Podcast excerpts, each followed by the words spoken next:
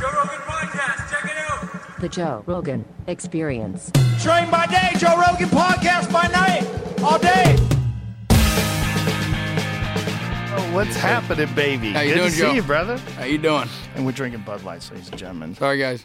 Sorry, We're fucked. Mm. There's nothing wrong with it. Mm-mm. People are so cheer, sir. Cheers, brother. People are so silly. We were just talking about how silly it is. One person made a really stupid decision, and now everybody's decided that Bud Light is the enemy. But that's like this thing that people do in America, where they just decide now I hate these these people. These people are the enemy, and you know. And it's they- over. Yeah, and it's over.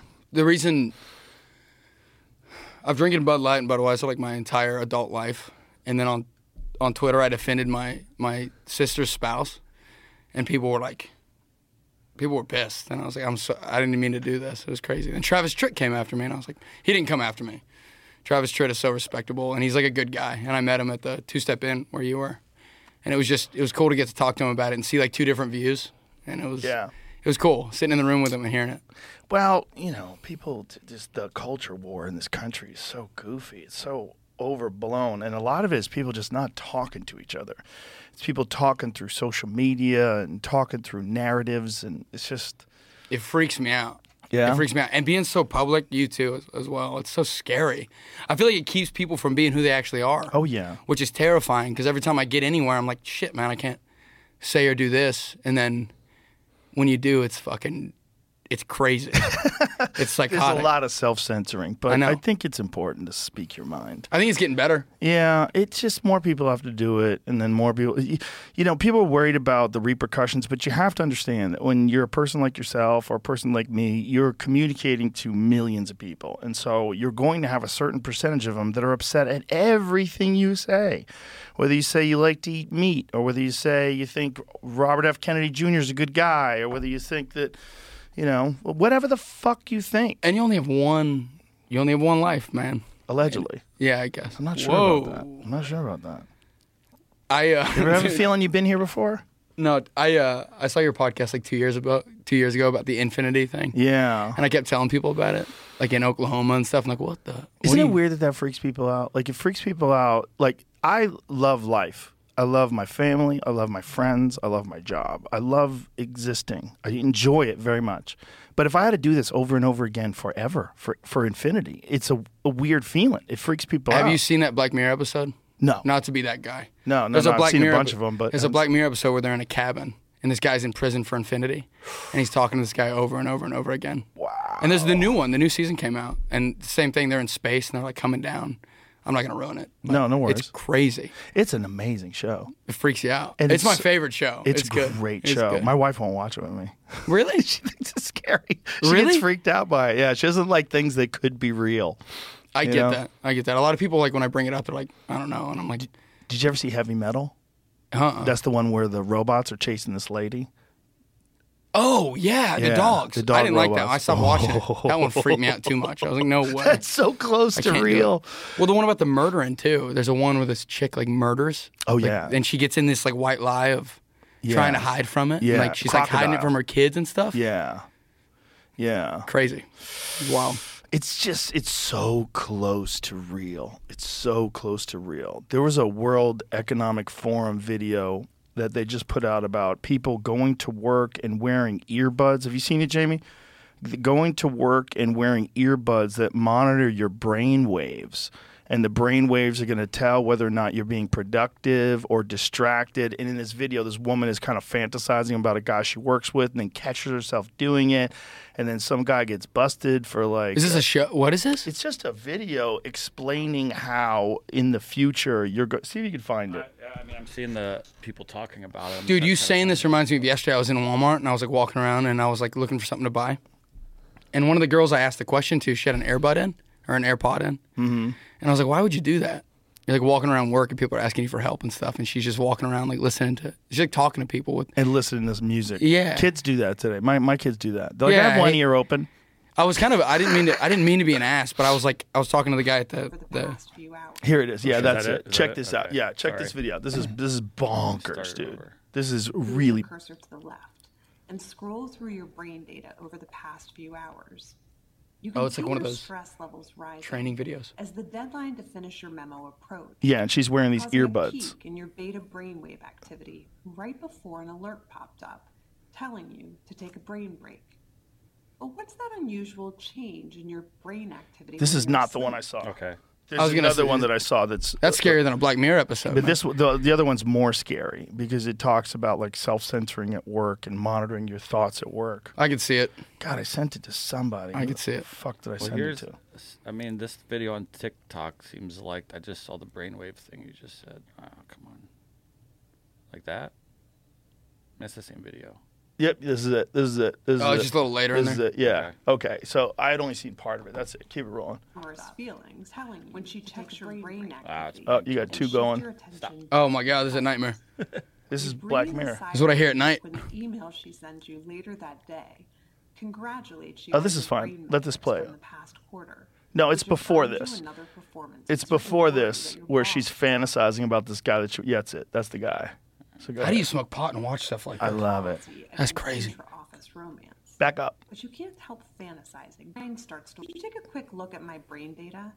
Anything to worry about? The doctor. Your mind starts to wander to the new colleague on your team. No who way. You know you shouldn't Come be on. thinking about, given the policy against intra-office romance. But you can't help fantasizing. Just a little. But then you start to worry that your boss will notice your amorous feelings when she checks your brain activity. What? Shift your attention back to the present. Imagine all the shitty things you've thought of at work. I And your know. boss knowing. Later that day. Congratulations on your Congratulations brain on metrics. brain metrics from the past quarter, which have earned you another performance bonus. So you get You at bonuses. home jamming to the music with your work For with your thinking brain sensing a certain earbuds way. still in. When you arrive at work, the Where is Keep it this? going. fr- cloud has fallen over the office, along with emails, text messages, and GPS location data. The government has subpoenaed employees' brainwave data from the past year. They have compelling evidence that one of your coworkers has committed massive wire fraud. Now they're looking for his co-conspirators. You discover they are looking for synchronized brain activity between your coworker and the people he has been working with. While you know you're innocent of any crime, you've been secretly working with him on a new startup venture. Shaking, you remove your earbuds. You know what's crazy about that? You know what's crazy about that? I feel like the world right now with all of our phones is the same way because It's your very phone close. knows everything about you. Yeah. and people can do that, but it's not the same. But it's like It's getting there. it feels like I mean, it. the idea of being able to collect data on everywhere you walk. I remember when I was, I guess it was like, I want to say it was like 99, 2000 was the first GPS thing that I had. And you would load it, I think, with CDs or DVRs. I remember when Garmin's DVDs. came out, and my grandpa was going crazy. Yeah. he would put it on the dash of his truck, and he's like, "We're going to Texas, and we know where we're going." Yeah, you you had a map with you all the time, but the one that I had in the early days, you could I only had California because that's all the data could fit, and the, the California data was on like a CD-ROM or a DVD. I can't remember which one it was, but it, you had to load it. I remember, and it was kind of clunky, but I was like, this is wild. And this is like very early on with that kind of electronics. Thinking about it now, like what's freaked me out the most in the last like year of my life has been friends of mine and people that I've met and things. I got a flip phone like six months ago. I was like, man, I called you on it. When Yeah. I first started talking to you, I was on my flip phone. Because I was talking to a friend of mine and it was like, they were like, well, how are you going to track? h- How are you going to know where your friends are at? Like with the tracking on iPhones and stuff like that, with, you can like see your friends and things. I'm like, what do Uh-huh. Yeah. you mean? Right. I don't think we're supposed to know where we're all at, and it's scary as shit. Why do I want you to know that I'm at my house or if I'm even your best friends in the entire world? Our parents never did that. It's weird. You know, it's Yeah. crazy. It's weird. And then some people are going to want to know where you are all the time. Why won't you let me know where you are, Zach? Yeah, it's six years. It's like Zach, seven years ago. I where are deleted you, Zach? Snapchat because I saw the map with all the fucking heads on it, Yeah. and kids are growing up like this, bro. It's Oh, crazy. my kids use that constantly. Yeah. They're always tracking their friends. and I'm 27. I, am not allowed to say that yet. I don't. Think. You're still a kid. I don't know what age that is where you can start saying the kids. You know, which is cringy to say. But it's You can funny. say it at 27. After 25, you can kind of say it occasionally. that's how I feel. yeah. And After 25, I was like, holy fuck, man, life is not. then once you're 30, you're like, oh my God, I'm a grown up. I was told at 30 you feel more. I was told at 30 you feel like more settled. Depends on who you are. Sometimes people aren't happy at 30 and then they start panicking more because they haven't got anything done. My fucking I don't know about your 20s, I don't know what you did in your 20s, but my 20s have been like this crazy roller coaster that have just like it hasn't stopped. And I'm like, holy shit, this is what they meant by the 20s or Yeah. psychotic. I mean, you're just over being 10. yeah, You literally. were 10 17 years ago. and you feel like you know everything, man. When you're 22 and 23, it's so scary. of course. Decisions Yeah. and shit you make, it's crazy. You got into you got into making music. Well, I say you were successful making music while you were still in the military, right? Yes. How yeah. old were you? 22 when I started. Wow. I started putting videos on Twitter, and it was psychotic. It was crazy because I did it for like. I get all these messages all the time from people who are like, "Hey man, I was around when you released Heading South. I've been here from the beginning." And I'm like, wow. "Really? The very beginning, you know?" And um, I started putting videos on Twitter back in like 2017, and then I just kept doing it and doing it and doing it because I was in the Navy. I had a lot of shit going on. I had like, I didn't believe in therapy because that's crazy in the Navy, you know. And uh, I started just making music and I started posting them on Twitter, and people I'd get like five or six likes, and I didn't care. It was nice. It was nice to go home. It was nice to go home and feel the way I did and write and put music on Twitter. I don't know. It was kind of my validation in the world of I can write a song at least. Right. And then man, one I was in, I was training in Florida, and one day I put like four or five videos up, and they just went like crazy viral, and I was like, cool, neat. And then my life just kept going up and up and up, and I was like, At oh, this that is- time, did you have any uh, what were your your aspirations about recording? no, I didn't even know what it was. That's why all my beginning Really? records are shitty. You never They're thought not shitty, but see, That's when I you. recorded this, when I recorded this, I was about to like go inside. I was like, whatever, I'll just throw this on the internet, and it was It's like the just number like an iPhone. one- Uh-huh. And it was like the number one voted Reddit video in the entire like w- world. I think I don't know, but I was like getting calls from people. I'm like, what the hell's going on? Everyone at work's like, you're going viral. I was like, what? And we're like literally like learning how to load missiles and shit. I'm like, cool, sick, man. And uh, it's it's been crazy. And I never I never in my life en- envisioned being a musician ever. Really? Period. No. I thought I was gonna. My, my old man was in the Navy for 25 years. He was a master chief. My mom was in the Navy. My grandpa was in the Navy. Both, yeah, just that that like, whatever. And I was like, I'm gonna be in the Navy till the day I die, probably, until I retire at least. And that was it. That was gonna be my life. And I was thinking about it yesterday, how crazy my reality is now. Like coming back to Oklahoma and being around people and people like coming to get me in diners and being like, take a picture with me. I'm like, what is going on, man? And there's like 700 people hating me online. I'm like, bro, I didn't fucking mean to do this. I don't, I, I'm sorry. It's crazy. Wow. I just kept going, kept So, writing. so when you made your music, you just made it for fun. You make it make it for yourself. Like, did you plan on? No, I just wanted to be a writer. I think writing is like the most beautiful thing in the world because I used to read like Steinbeck books and stuff when I was a kid, and uh, I just thought it was so crazy that someone could take words and put them on a page and it would make you feel something. Not to be deep either. I mean Mm. Yeah. that. Like you Yeah, can be yeah. reading a book and feel something like visceral and real from a page on a book. It's Yeah. just ink, and you're looking at it, and I was like, that's crazy. So I started writing poems and stuff when I was a kid, and um, those turned into songs because writing poems is lame, right? Not really. Now that I'm 27, I know that it's not. But when I was a kid, I thought that. And I was like, what way can you write poems and it's not weird? And that's why I started playing guitar.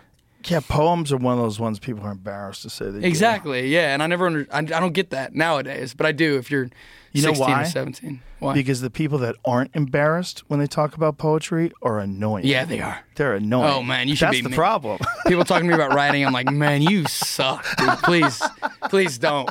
I don't want to read. I don't want to hear it. I don't want to hear it, man. Some people just want to unload on you. Just because it's blah. almost it's almost embarrassing to like write vulnerable stuff. Yeah. but it's not at all. At the same time, it's like you have one life, you know. Well, it, it it connects with people so much. The vulnerable stuff, like it connects with people. Pe- It resonates with people so much. And people act like you should be ashamed of it. well, it's just people are ashamed of emotions for some strange reason. It's strange. It's, really weird to talk to people about it. It's very stupid. It's very Uh, but stupid. At the same time, so many people are drawn to them. Like I have so many happy songs, and people always love my like darker ones. And I'm like, this isn't my fault. You guys all lean towards this. It's not. I think what stems from is people uh, criticizing people who lose control of their emotions, like people who are too emotional. So like it could be any little thing that goes wrong in their life and they break down, start crying and think the world is out to get them. Like that is can see that. that's annoying to people. I And- agree. And in harder times, that is really looked down on because those are the people that don't carry their own weight. Those are the people that get in the way.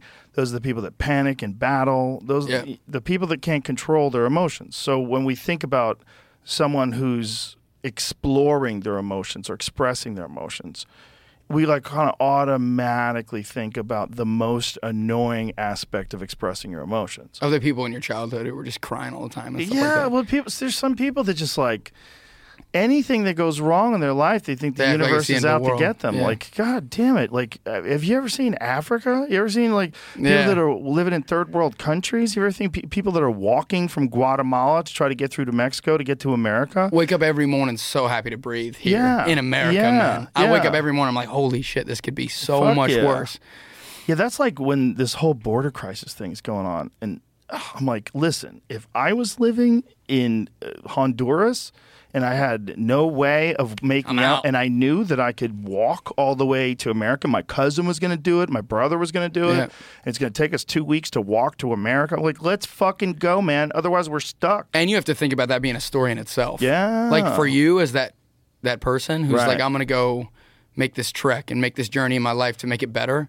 That's like an odyssey, right? Like you're Well, people do what they have to do in order to make their life better. And when there's nothing you have to do because your life's pretty fucking Yeah. easy, then people find all sorts of stupid shit to, complain about, Because yeah. people, ha- there's like a level of dissatisfaction that most people just contain all day long, and a lot of it is like they have a lot of disfac- dissatisfaction about their own self Yeah. and they don't address that. So instead, they find all this dissatisfaction in the world. But that, whatever that percentage is, e, whether their life is unbelievably brutal or whether their life is really easy, they still want to spend, you know, 30 wet percent fucking complaining about shit. Yeah. So they find dumb shit to complain about to be that upset means about. nothing. Have you? I, this is weird. You're bringing this up because I posted on my Instagram. I hate to bring it up, but I posted on my Instagram last week this thing called the Catastrophe of Success. Have you ever read that? No. By Tennessee Williams. Ah. There's this paragraph at the end. He talks about how success just made him like.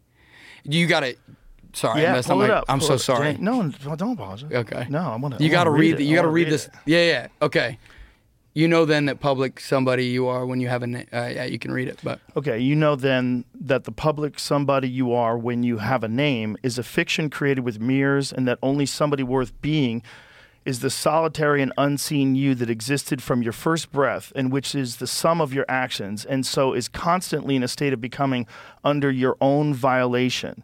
And knowing these things, you can even survive the Ah, wrong, catastrophe of wrong success. paragraph. I had one job. It's the one above it. But it talks about Oh, what you were okay. just saying that people get so content in their lives that they make like the only thing worth the only thing worth it in this life is conflict. Like, Yeah. you have to have that conflict and those stories and those things that make you suffer Yeah. to be happy and content, which is just crazy to think about. Yeah, it says this is an oversimplification. One does not escape that easily from the seduction of an effete way of life. Is that how to say that? I don't know. Effete? How do you say that, Jamie? You got it. Effete? Killed it. One of them? I Yeah, got the it with first one of them. one The sounded first right. one? Yeah. Effete. Killed it. That's one of those things I've only read. I've never like said out loud. I've never seen that word till I saw this. I was like, no way, man. You cannot arbitrarily say to yourself, I will not continue my life as it was before this thing. Success happened to me.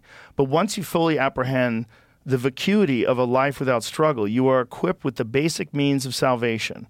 Once you know this is true, that the heart of man, his body and brain are forged in a white hot furnace for the purpose of conflict, the struggle of creation, and that with the conflict removed, the man is a sword cutting daisies. Sick. That that's amazing. That's sick. That not privation but luxury is the wolf at the door, and that the fangs of this wolf are all the little vanities and conceits and laxities that success is heir to. Why then, with this knowledge, you are at least in a position of knowing where danger lies.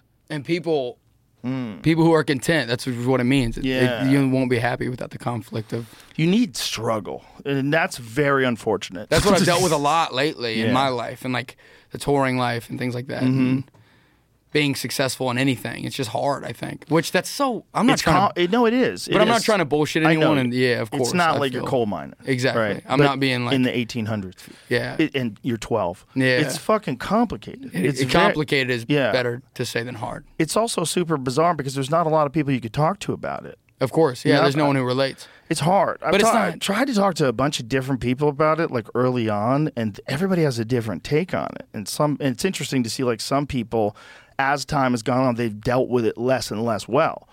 And Which that is crazy to think about. You would think Yeah. as you went along the route, you, you would, get better at it. Yeah. Yeah. a lot of things in that. It's just been it's been insane, and that really every time I feel, however, I'm like stressed out. I'll just read that. I'm like, cool, Mm. everything will be all right. for me, um, that's why exercise is like a key component of my mental health regimen. I've It's learned more that. mental health than anything. personally because when I was in the Navy, I was running like I was running marathons like on the weekends because I Really? Oh, loved it so much. Running, I've always ran like a lot, and um, I've lost that along the way of being a musician, and I've noticed a decline in like how I feel like uh, energy wise. Yes. you know what I mean. Yes. and it's freaked me out. So every morning when I wake up to play a show, I'll always go on a run now, and it helps a I, lot. tr- I tr- always try to tell other comics that, like, because a lot of comics do not like to take care of themselves. It's like part of the fun of being a comedian. You're just lazy and crazy, and you're doing drugs. and Has it- sleeping musician late. too, yeah. yeah, it's a part of the thing. But I always tell them, your body is literally the race car that you're maneuvering around life in. Yeah. And if you can give that race car more horsepower, if you make it more robust, it works better. It works better with everything. It thinks better. It handles emotions better. It it, it sleeps better. It eats better. You, you'll be smarter. and people don't want to believe that because it's easier to not. But it's also more But fun. fucking lazy. It's also fun though. To, to not care To you go know? crazy? Yeah, but then but- you realize it makes it so much worse. That's what happened to Yeah. me last year, because I mean I wasn't like being crazy. I wasn't like shooting up or anything. But we were just we were just drinking so much and we Yeah. weren't like working out and like Right. It was just like I, and I woke up one morning. I was like in New York City and I'm like, man, I feel just bad. I shouldn't feel like this at eight in the morning. Yeah. I haven't done anything. And that's when I started like addressing. I called my dad. I'm like, man, I got to do something. That's the real problem with booze. That's the real problem with booze. booze I noticed, yeah. Is so much worse for you than weed or mushrooms or anything else. Booze is the worst because it's it removes all of your uh, "Am I being an asshole?" filter. So you're fucking "Wah, blah." Yeah, yeah. So people get loud and confident and and uninhibited, and then you feel terrible the next day. Exactly. It's the worst drug. But it's also really fun. Like, It's more. yeah, It's the most fun thing you can do. It's It's pretty fun. People give me shit all the time because my sister, my sister sobered up a long, long time ago, and um, we always talk about it with each other in a way of like balancing our lives and things like that, and drinking and all that. And uh, every time I talk to her, she's like, "Why don't you just quit drinking if you feel bad all the time?" And I'm like, "Because I'm a musician. It's a great time to be at like that night at the mothership and stuff. Like you go Mm. down and you start drinking with your friends and things. It's when it gets out of hand that it's not okay." yeah. It's and a that's- balancing act for uh, sure. Did you see Huberman's podcast On alcohol? On alcohol? No, I didn't. Sure, it's Dude. terrible. I watched. uh, yeah, no, I watched. terrible I for you. watched that man. I was like, I'm never. But get Really? away. Yeah, it's scary. He was talking about it, and I was like, I probably was drinking a beer because it was like 8 p.m. and I'm like, oh shit. He was like, no, this is. He did not. Don't quote me on this. He was like, this is. It kills you. Oh, it every definitely- time. it every time definitely you does. drink, and I was like, man, it's I got poison. Yeah. because I'd stopped drinking. I thought, man, I thought I was being smart. And like last year, we were drinking a lot of whiskey, and I was like, I, I'm gonna stop drinking whiskey. I'll stick with the light beers and the just the beer. I started drinking beer, and I felt worse. And I was like, shit. well, you're getting a lot of carbohydrates. Exactly, and I didn't realize Yeah. that. I woke up every morning like full, and I'm like, "Why? I, I, I just can't eat breakfast." And it was just It's the way crazy. man. calories. Yeah. Beer is a lot. If you're drinking 12 beers, shit, that's a shitload of calories. And I mean, our not our days are so long. Like being a musician, people don't realize how much fucking time you're just waiting around. Right. Because you get to the venue early, and then you wait around all day to play, and then you play, and then afterwards everyone wants to talk. Yeah. So you're like up for like 18 hours, and there's beer involved in everything, and you Yeah. don't even meaning to do it, but you're like, man. At the end of the night, you're like, I gotta eat something, man. It's crazy. There's stages of guys drinking less, and one of them is they go to the tequila stage. Hmm. like tequila doesn't give you hangovers, man. Tequila's better, Oh, right? Don't Bullshit. they do that? That's like one of the stages. you even saying tequila makes me want to just gag, man. I can't. I can't do it. Even the smell of it freaks me out. That's probably my favorite drink. Interesting. Yeah. Wow. Now. I, it doesn't fuck me up as much as other ones. I like when when I am purposely trying to get fucked up, it's whiskey. Of course, yeah, me too. That's why I had to stop drinking it. But the That's older I like- get, the more I realize, like, dude, you're not invincible. you can't do this. That's what, man, it's crazy. Your body starts declining, and you're like, I gotta. Do, Do you ever something. do uh, IV vitamin drips after you drink? I tried them once, and it made me feel worse. So now Oh, I'm like really? scared of them. Yeah, I did it at a festival one time because I was just, I did ACL, and I'm not ACL's amazing and everything. It's awesome, but uh, man, I woke up the next morning and I, I was like, I can't, man. There's no Really? way. It was like 5:30. I had like the 5:30 slot, and we had been driving all night. I was like, man, I can't do this. And Danny's like, here, do this IV. It'll make you feel better. And I did it, and I went on stage. I was like, oh, this is terrible. Really? I had a great time, and the show was fine, but uh, it was. But you just- felt worse. I did feel worse. I, it gave me a headache for some reason. I don't That's know. interesting. Yeah. What? Oh, hmm. I don't want to throw any companies under the bus, but I wonder like what they put in it. Because what There's you always wanna those get in IV it- companies at like the Yeah. festivals and things. Yeah. What you want to get in is glutathione. That's a big one, and it's, it actually helps your liver um, process alcohol. A lot of people take uh, glutathione while they drink to actually help. I was their literally liver about to ask, can you do it process al- simultaneously? Yeah, you be could take- needled up and you drinking at the could- same time. You could. I think that would be cumbersome. but uh, a lot of people take liposomal glu- glutathione. It's a way it gets in your bloodstream better. You like squirt it under your tongue. I've tried that before.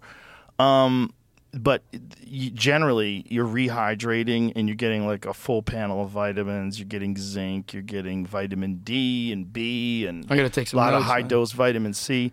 It's good for your body for sure. of course. And when you're recovering from a night of drinking, it's good to like give your body the the you know the building blocks to try to I get it. get your shit together. wow. t- To speak about it technically, I, my body like hit a wall because I was so I was so like in the Navy and it was so physical. Like it was so physical and like you had to be in such great physical shape. And then like all of a sudden it was like out. right? Do whatever And- you want. Yeah. Now it's like you're free. And I was like, oh, okay, let's go. It was crazy. It was Yeah. crazy. I waited like eight months to. It was just such a crazy story. And then when I when I finally had freedom, I kind of overdid it. Do you ever But, think uh, about taking like a trainer with you on the road? I think we're doing it next year. That's a good move. But I, I hate, there's something in me, not my, it might be my ego or whatever, but there's something in me that's like, no, you can do it yourself. Well, you can, but will you? Exactly. That's, what's if you hard. haven't so far. it's so unexpected. I, well, I mean, I have. But you know what enough. you could do? You could make a like an agreement with the guys that you work with, like where everyone's going to do a specific amount of working out every day. Like you're going to do like X amount of days a week and you have to do with each workout 20 minutes of cardio, 100 push-ups. That's uh, cool too. It builds Yeah, camaraderie yeah, amongst the yeah, guys. yeah, We've been yeah. doing better this year on the road. But if you like have something like that where everybody can complain about it and talk shit about it and have fun with it. That's when people do their Yeah. best, man. When there's a market they got to Yeah. like compete with. It's cool. it's also like a bonding experience and it's also it's you know it's a, it's a shared experience it's like you're having a fun time and you're getting stuff done and it'll force you to do it like you, you hold each other accountable and just do it for a month Only thing I'm going to do for the next month is play pool. Yeah. yeah. got to get better. Joe's good at pool, man. yeah i play a lot though it's not fair I thought, I'm telling you, when I say we did too, yeah a lot, like too much. People like refer to it when they're talking to me. They're like, How, how's pool? So being out, that's crazy. well there's pool that, that you play in a bar like on a bar table and then there's tournament pool that you play on a tight pocketed table that's When I like showed four- up and the guy started telling me the rules, I was like, Yeah. I'm sorry.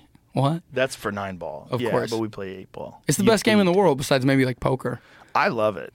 I too. love it more than anything because you have to execute. It's one of the rare games where it's not just knowing what to do and figuring out little puzzles, Yep. but you have to execute. Like you have to control your body. You So just have put to be words able to, how I feel about it too. Yeah. I've always thought that way. I'm like, how is this game so damn fun? I think that's the same thing that people get with golf, you know, because you have to execute. You have right. to make the shot. Golf, man. You play golf? No, I don't. But Jamie's an addict. I Oh, can't do golf. Jamie just got back from a tournament. I can't do golf. Something about it I just can't do.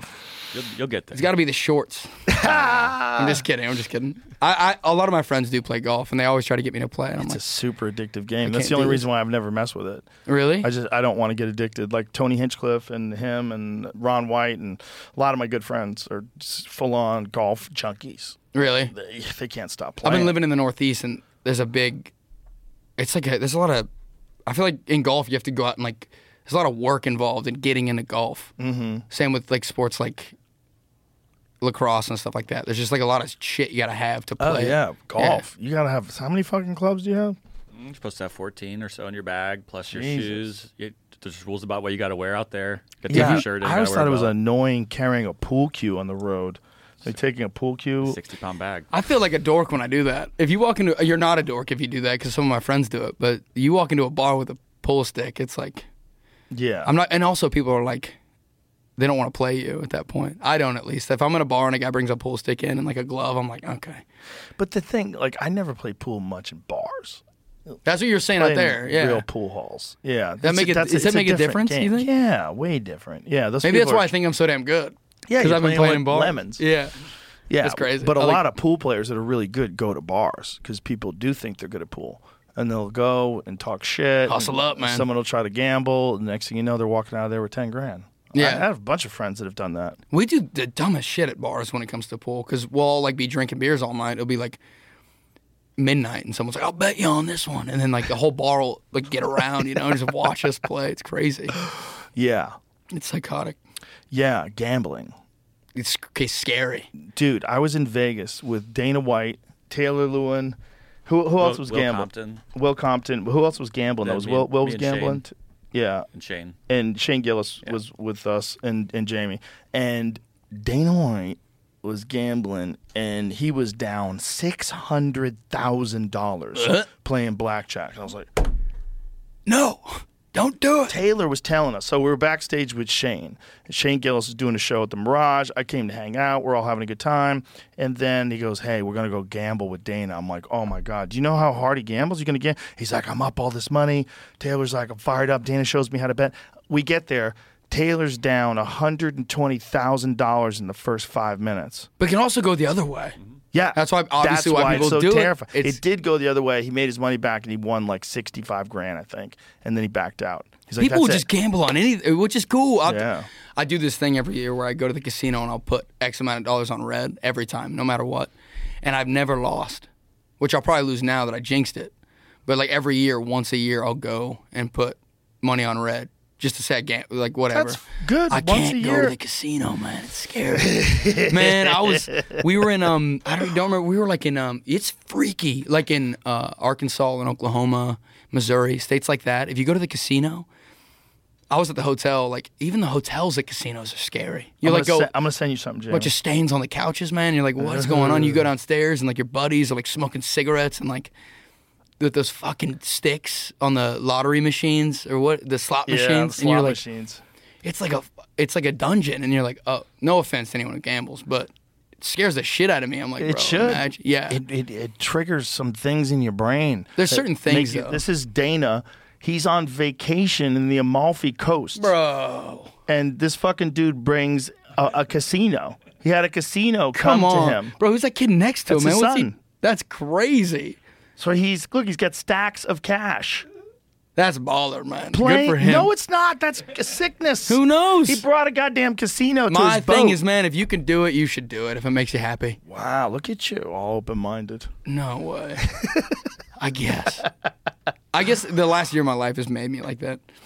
Well, that's a good way to be.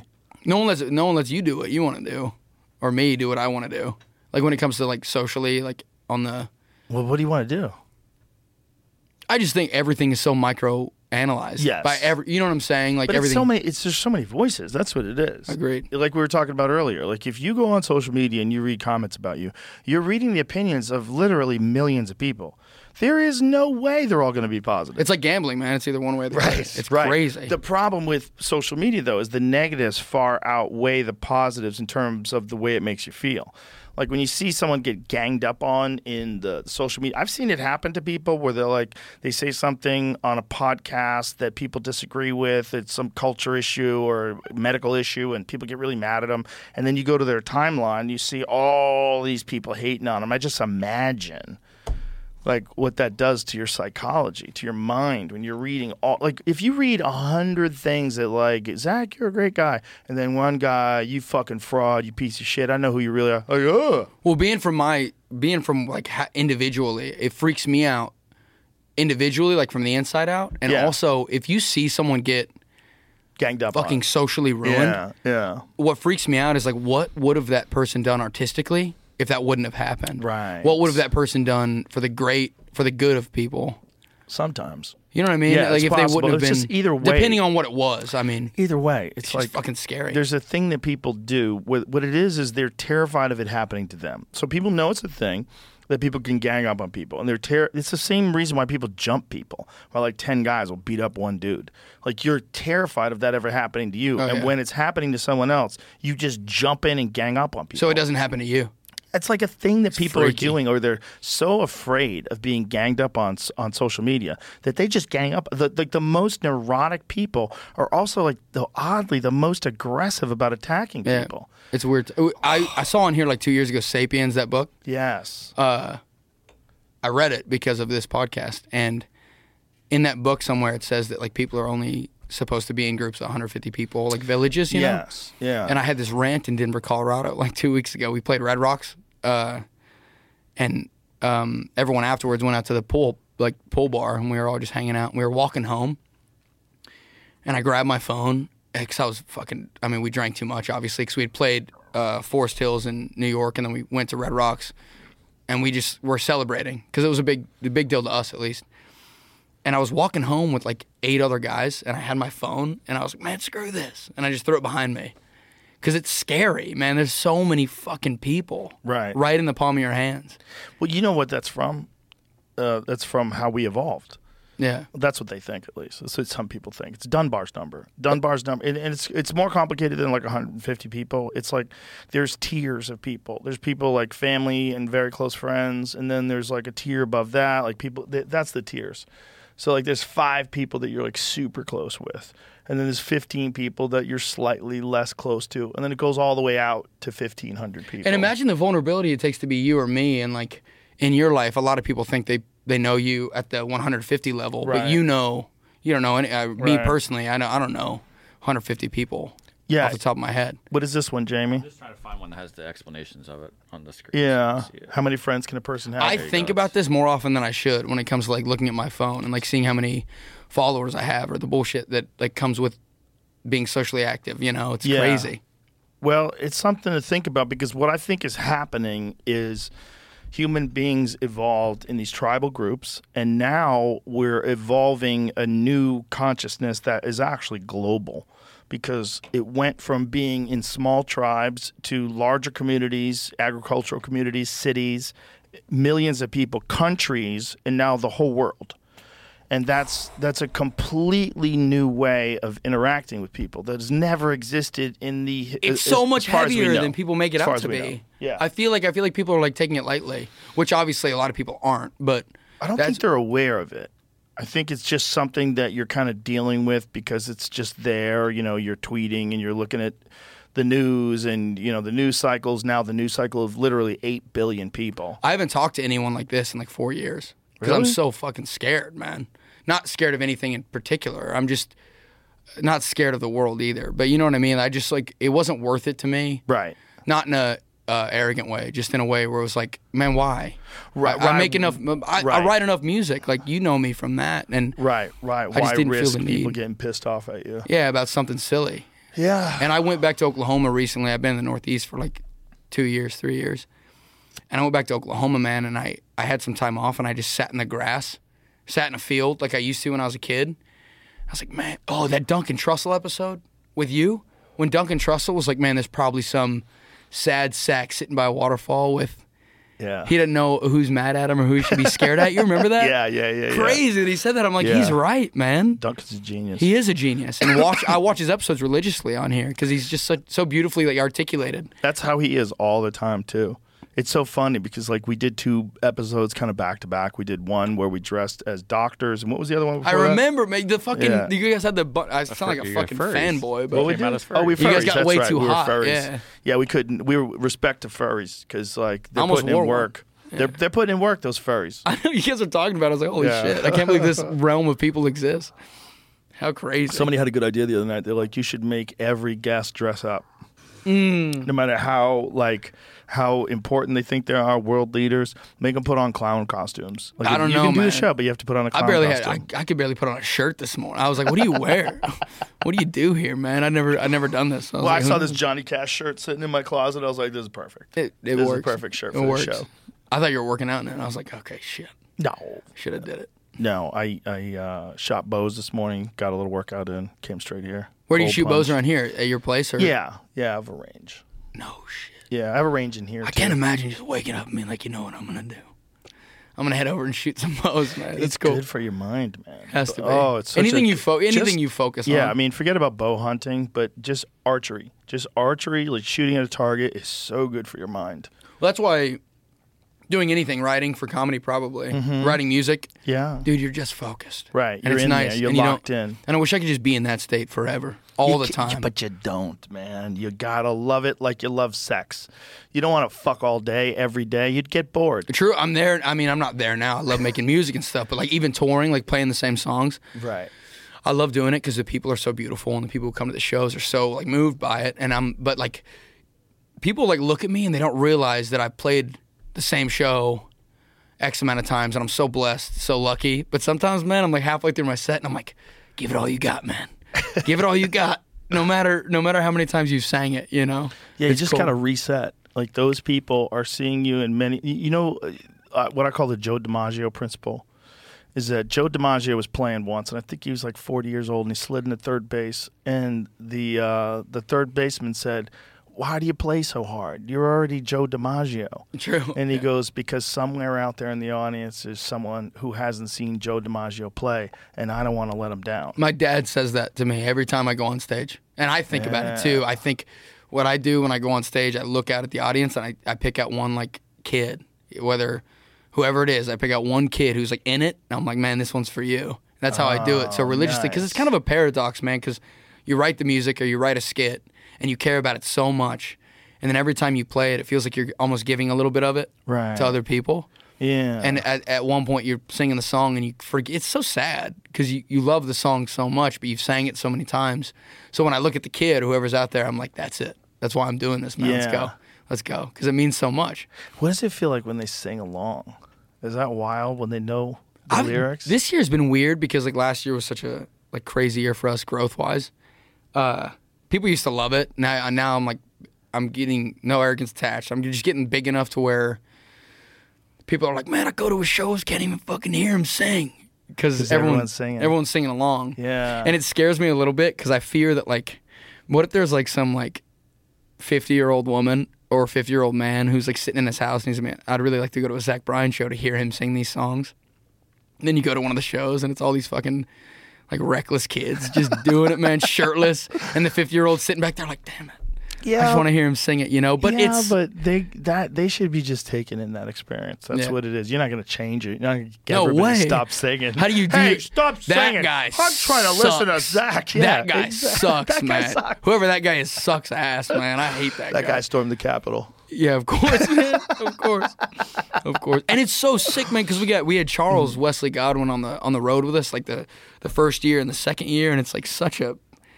It felt like when I was watching him open for us or whatever. I'm not even trying to plug him, but when uh he would be singing and like you'd be in like these weird fucking like 2,000 cap, 3,000 cap like roller rinks.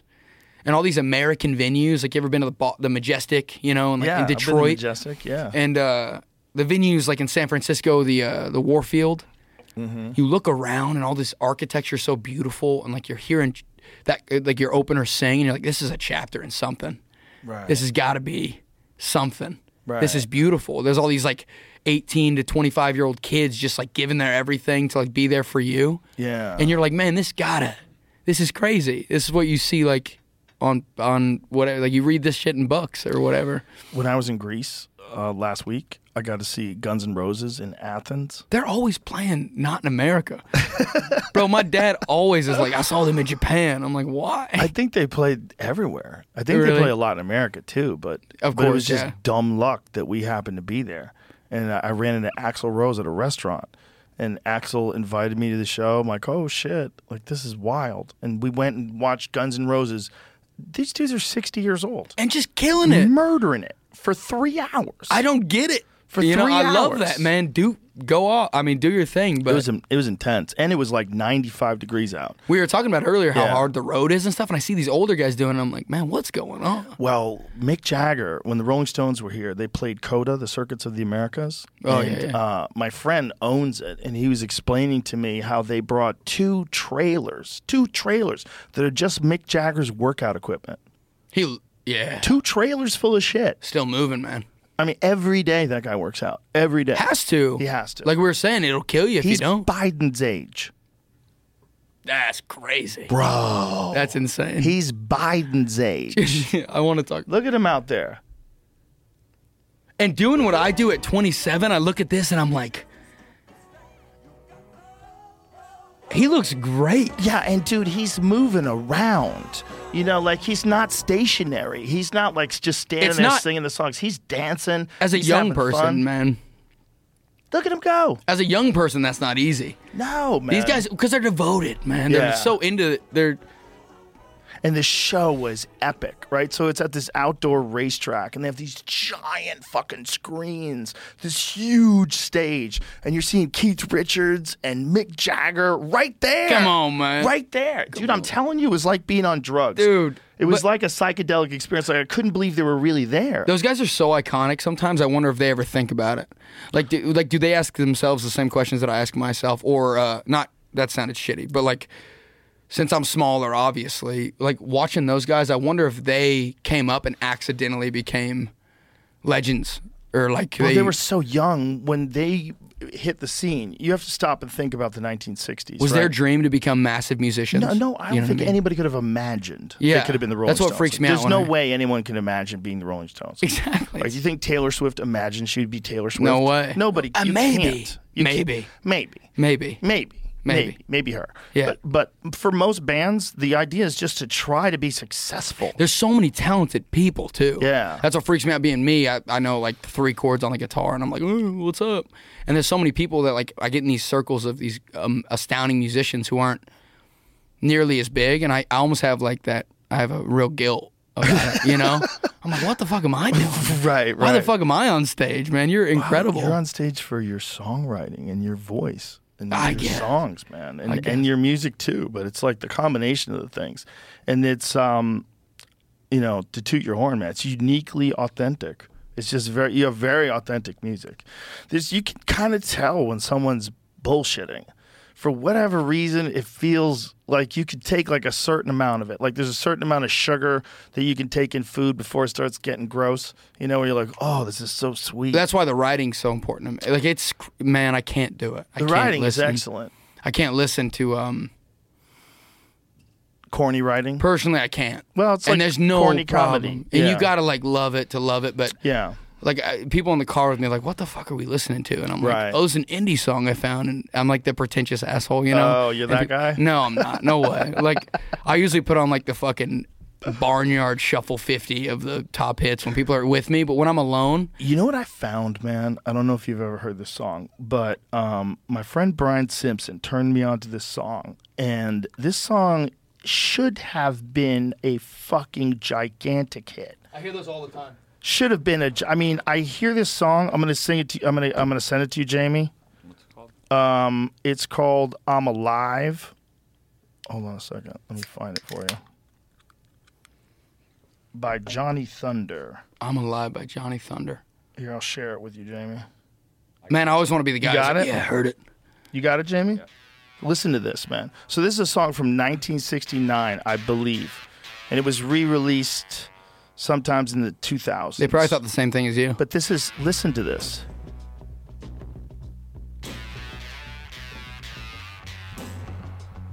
Oh man.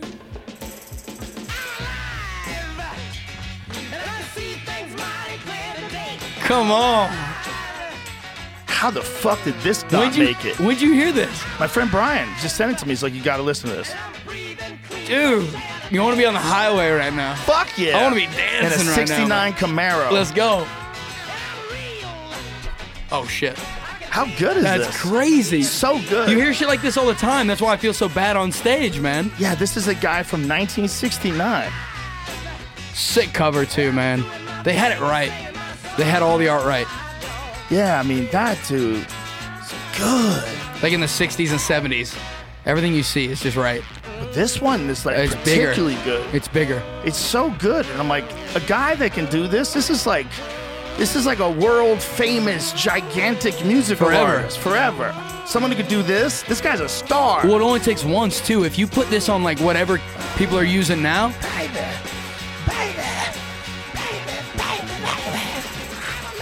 yo. Oh. Dude, we gotta go run around, Dude. man. This is on our uh, pre-show playlist at the mothership. I'm gonna start walking out to that. Oh, That's when we're hanging sick. out in the green room, we listen to that. Well, that's what there's a huge resurgence in music right now because of uh, TikTok and shit like that. Yeah. Because people are like uh, Finding old stuff. finding old stuff, which is Yeah. a beautiful thing, also a scary thing. But I don't even know. Like I'm, I, I know I don't know anything. But um, it's cool because if one person that was big or whatever used that, it Mm-hmm. might be might have a brand new life. Which kind of stinks for the Johnny Thunder was I his think name. Johnny's dead. Which is isn't that crazy? Like the Van Gogh thing, where like he knew he was gonna be a famous artist, and he like, I don't know if this is Van Gogh or if, I don't- I don't know if it's another one, but there was an artist back in that era of like people who, my producer Eddie, he used to tell me this. He said that uh, one of those guys painted his entire life. He would paint in like coffee shops and stuff, and he would tell his buddies or whoever, he would say, "I know one day these are gonna be these are gonna be worth something." And then he like lived his life, died, and then 200, 300 years later, or 100 years later, whatever, he he got famous for Wow. it. And so it's like that's like the whole plant a tree and watch it. Like if you plant a tree, you'll never see grow. Or Yeah. plant a tree, you never see it big. Whatever that shit is. I know what you're saying. You know what I'm saying? yeah, Yeah. yeah, And this Johnny Thunder somehow or another it slipped by. How how old was he when he I'm died? trying to look stuff up about him right now. His real name was Gil Hamilton. Uh, Tom Jones covered it. wow. I found a Ghostface Killer song that sampled it. Oh, nice. Um, but yeah, I was trying. I'm trying. To What look him year up. did this I guy? think it said. uh, Well, the cover was '69. His version, I'm Alive Thunder, '68. So Johnny Thunder's version was first, right? And then the '69 version I've also heard. Tommy James and Yes, the Shondells. it's not as good. He had to have wrote it, right? Obviously. I don't think. There's so. also a s- I think Tommy James and the Shondells wrote it. There's a Don Fardone Farden. But if he wouldn't have sang it like that, man. Oh, he's saying it's yeah, exactly. That's That a big. shit That's a was so weird good. conflict in my head too. The whole right. That's a thing, right? covering thing is weird. Yeah, I, don't, I 'cause- don't cover on stage because I'm I'm young. I don't know. Right. man. I don't act like I'm better than a cover. I just I don't know. Like if Yeah. it's what I stand by. Well, it's like do whatever you want to do, man. Re- whatever resonates with you. So, but sometimes people just have a feel for a song and they want to redo it. you when I know? knew everything, when I when I knew everything at like 20 or whatever, uh, I used to hear covers and be like, "Wait, man, you're ruining the feeling of the song. That writer wrote it, and it means the world. Don't mess it up." some covers are fucking amazing. I agree, though. it goes like one way or Stevie the Ray other. Oh. Vaughan's cover of Voodoo Child. Come on. Some of the best songs of like ever were were covers. yeah, there's some All on amazing. Watchtower? Oh, Oh, my yeah. goodness, yeah. Oh Four right, that's versions of it. Of Hendrix, course. right? He covered Dylan. And then Yeah. Dave Matthews. Has a Dave great version, Matthews. too. Yeah, have you seen the Right. live one where That's they're all right, on yeah. stage and just it's Yeah. nuts. And something recently in my life, I've like started delving into. This is crazy to me that people don't even, and this isn't an issue. I have no problem with this, but people don't even give a shit about who wrote whatever if it sounds great, which is cool in a sense. But in my life, even as like a writer or whatever, I just now started going to the song credits and like looking. And it surprises me every single time because there's people who you don't think would write something that did write it, or someone who Yeah. sounded so great covering a song that you think they wrote it, and then you go to it and there's like eight people writing it, and you're like, "What? This is crazy," you know? I just found out that Mae West was a writer, and Mae West got arrested for writing. I think it was a play. Spent eight days in jail. Let's see. Mae West? Yeah, it was about sex. There was something about sex that she got arrested for. Yeah, Mae West spent eight days in Oh, jail. well, she for- looks like a she looks like a badass. Oh, she was a badass. What did she do? We What- actually have her couch.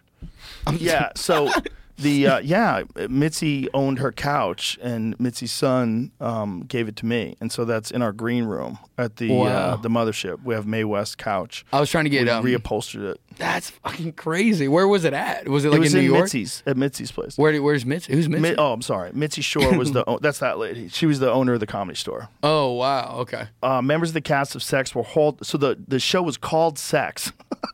Who'd she was have thought? such a hoe. Who'd have thought, man? what a powerful lady. February 9, 1927, Mae West, the original Cardi B, went backstage of a performance of her play Sex and found herself surrounded by audi- officers from the New York City Police Department's Municipal Vice Squad, Municipal Vice Squad, which rounded up the cast and put them into black police vans. Whoa. West was a smart talking, wise cracking, blonde bombshell of the 1930s cinema, famous for some of the sharpest and most suggestive one liners in the history of the movies. As both a playwright and a screenwriter, she wrote many of those lines herself. She was like one of them original boss bitches. That's insane. it's so like, great to all imagine. these like boss ladies now, like Cardi B's a big one. Like who else? There's a lot of like, I guess you could say Lizzo's like a boss lady. Like who's a boss lady? Beyonce.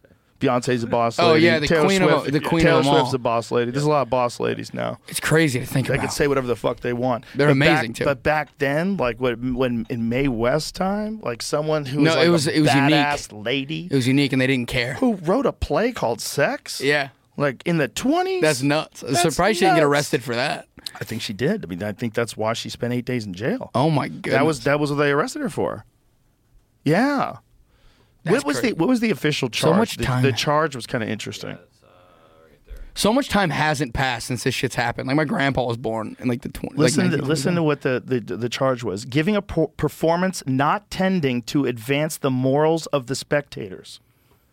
Whoa, man, that's why. Wow, that's wild. I wonder if She got arrested for giving a performance not tending to advance the morals of the spectators. That's amazing. because it was all backed by like back in the day. It was all everyone just was so everyone Morals was really and religious, ethics. man. Morally. Well, th- it was also you could starve to death super easy back then. Wait, why do you say that? The Ob- I mean, 1920s? obviously, yep. I Wait, in the mean- twenties? Yeah, dude, that was the Great Depression. Like Oh, I'm a to- dumbass, To yeah. come out of the depression, people. Nineteen twenty-seven was a great depression. I thought. What that- year was the Great Depression? I thought that was- think I thought it was like- 1919 or something. Around, yeah, it start, depends on the year, but yeah, right around there. So people are still recovering from the depression. My grandmother kind of never recovered from it. My grandmother used to when when she died, when they were cleaning out her house, they found coffee cans filled with money that was stuffed away in the walls. that's what. Yeah, Oh, they, they were always worried that the 1929. yeah, because the so it was roaring, per- it the was roaring exactly, twenties, the roaring twenties and stuff from the Right. twenties. Exactly.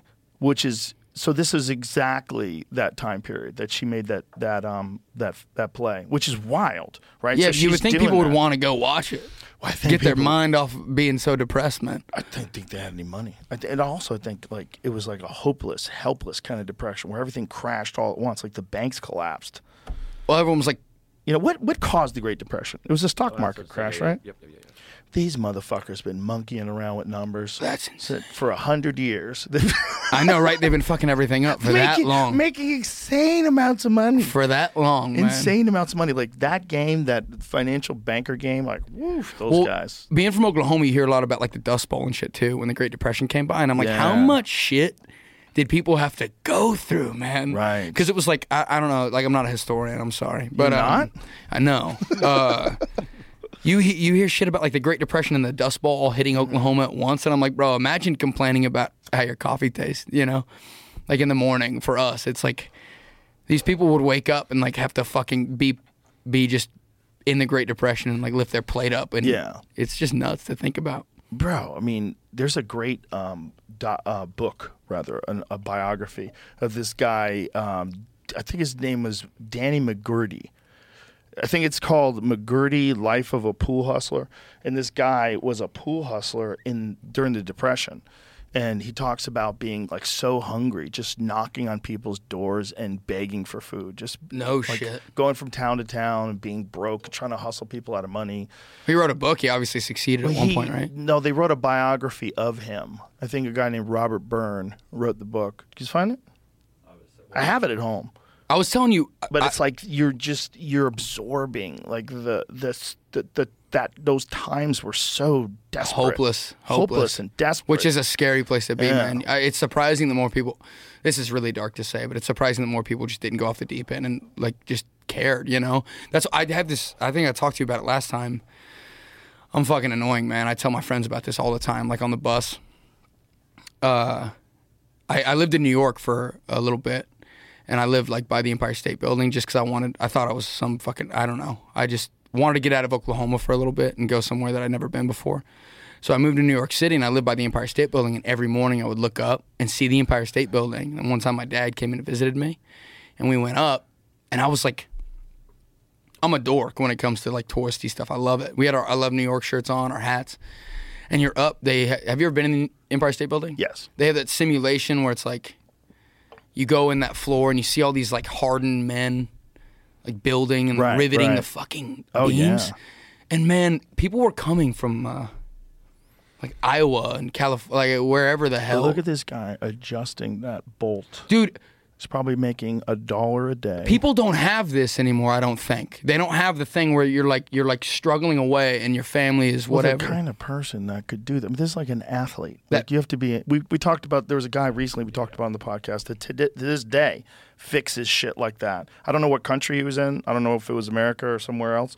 But this dude was climbing these fucking beams, these metal beams, like an athlete. I was watching him do it. I'm like, I can't do that. So not only is he skilled, but he's carrying tools and he could physically do things that I can't do. I'm, I'm watching him climb. Watch this guy. This is a different guy, but Okay, well, there's another guy that's doing the same kind of thing. Look, at- he's got a harness on. The other guy didn't have a harness.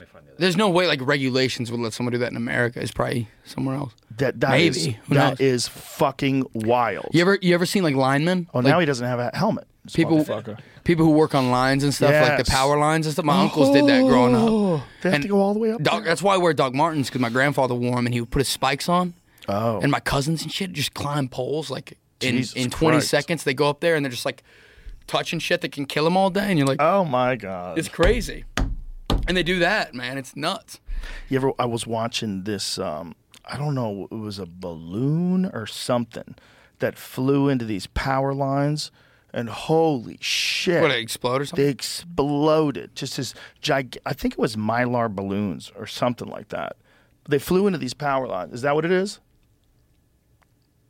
This is not as. These are other balloons that are caught. So this guy has to imagine just thinking you have to touch that thing, even knowing that it's not going to get you, understanding how electricity works. Just Oh. imagine wanting to be in contact with that amount of. Dude, you ever seen that guy who does it like in uh, like Montana? I don't know where it was, but he like flies around on a helicopter and he like gets in a basket and has his stick and he like puts it out there. for lightning? Yeah. Oh no, not for lightning, but he's like fixing the. Oh. People don't think about where the power comes, like all the power, and these this dude's He just does on it a- out of a helicopter. Yeah, he's like hanging off a helicopter, just like messing Oh with my wires. God. Yeah, this Oh guy. my This is God. the exact thing, man.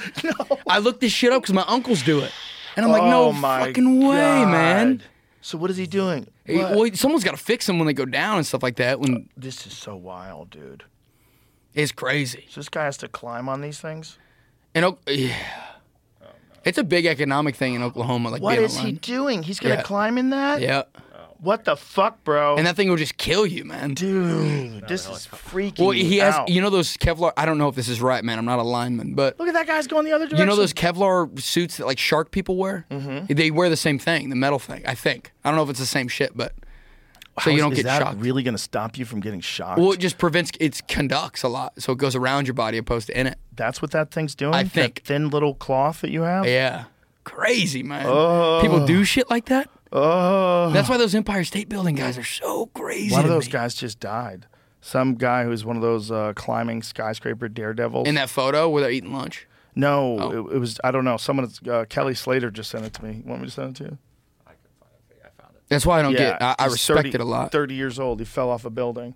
Oh, that's so sad. He plunged sixty-eight floors. Bro, He was last seen knocking on window outside I wonder why he was knocking. because he wanted to get in. He couldn't figure course. out how to get in. He fucked That's- up. that's Somebody scary, closed the window. He climbed out. Somebody closed the fucking window. Oh man, I, I wouldn't be disrespectful. I was wondering why he didn't just like I think. I'm just guessing. Did you, if No. he climbs up, did he climb? I don't want to be. I don't know what disrespectful to happened. a Man, but I don't know what happened. I don't know if he just climbed out on the ledge. that's how my worst fear, bro. You ever been on the? bro. You ever been my on the hands fucking- are so sweaty right now just looking at The that. Golden Gate No, Bridge? don't do this to me, Jamie. Yeah, I can't do it. Don't either. do this. To I'm me, not. I'm Jamie. not a height guy either. Not now. Not after that guy just fell. Have some respect. That's him. That's what it says. Don't show Oh, me that's this, dude. sad, yeah. Don't show me this. That's crazy. Don't show me this, That's crazy.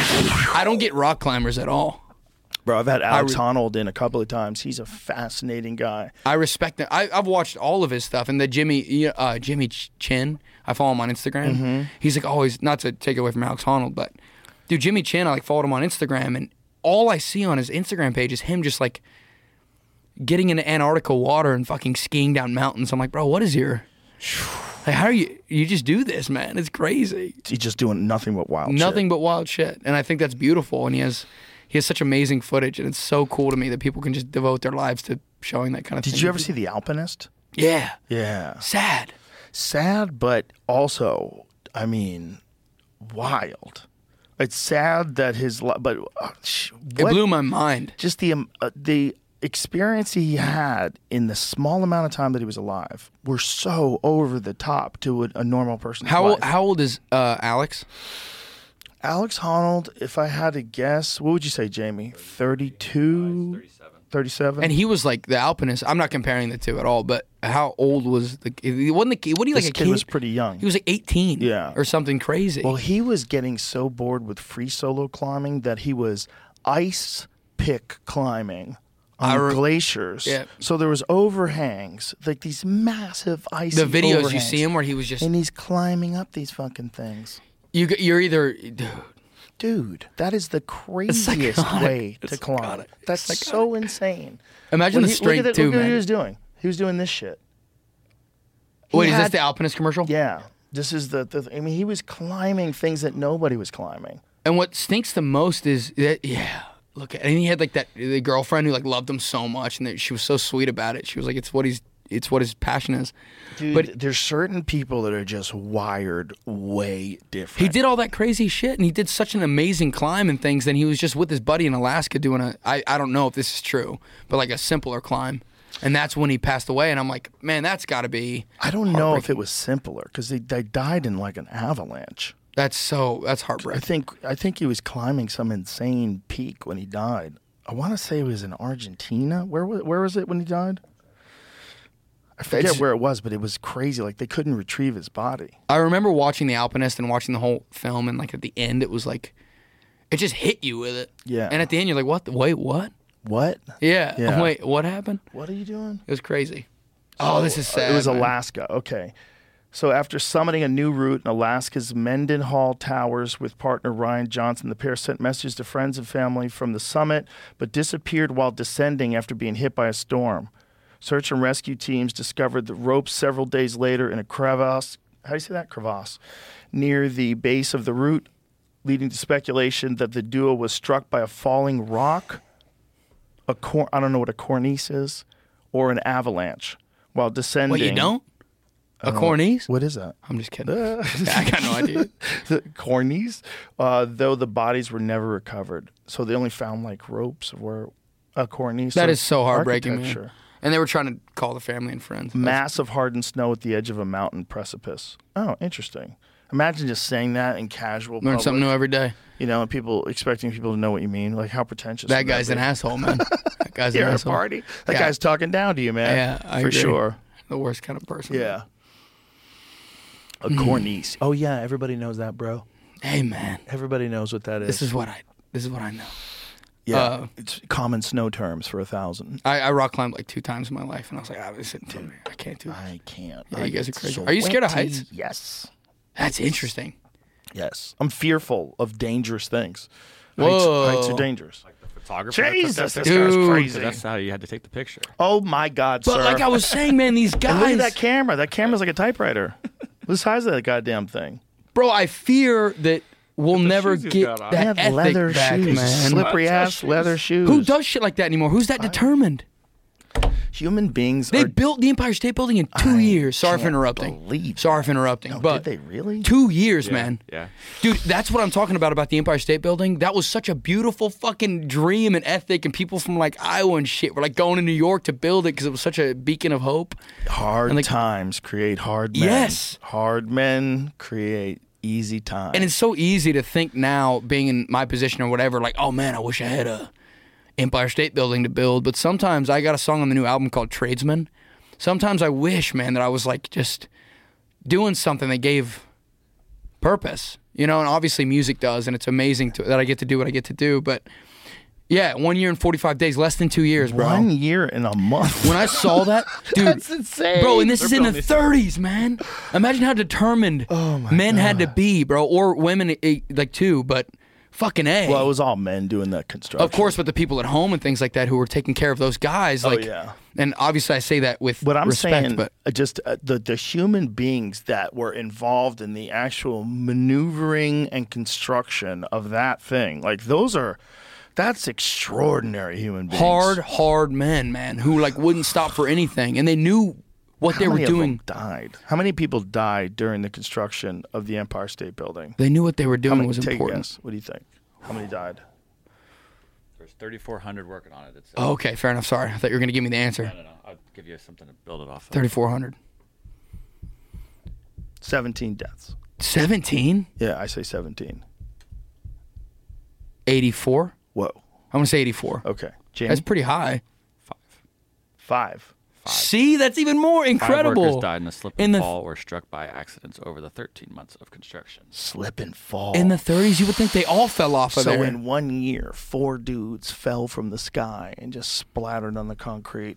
Bro. and I wonder, I And then wonder, everybody else has to go to work the next day. and they can't. I feel like back in the day, people were like, hey, "Shut up, don't talk about it, don't talk about it." This also Because if they says there were talked a few about it, I more. bet, I bet if they talked about it, like people would be too scared to do it. I think they just accepted the inevitability. They were devoted, is what I'm trying to like.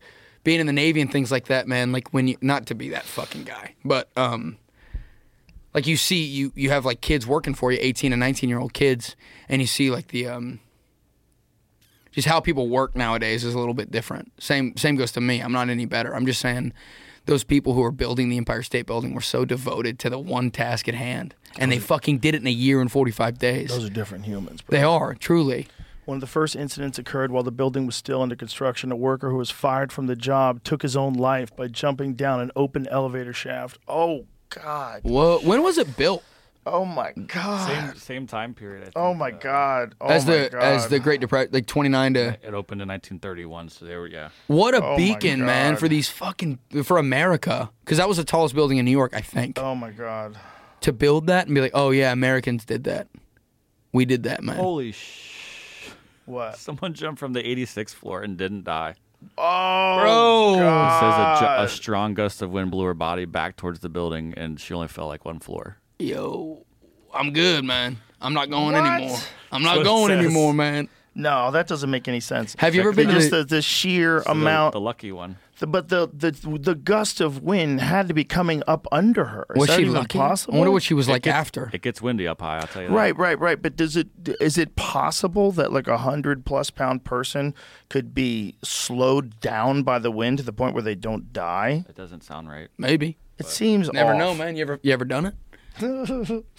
I have not. Who knows? Look, That's I mean, crazy. through the bottom Crazier here, I can shit's see happened. this. People have fallen out of planes and survived, like sky jumper. I mean, uh, It might have just might have been a big ledge, and she didn't. You know, she didn't jump out far. You ever enough. skydived? It says she landed on a three foot ledge about twenty feet below, oh okay. So she fell 20 feet.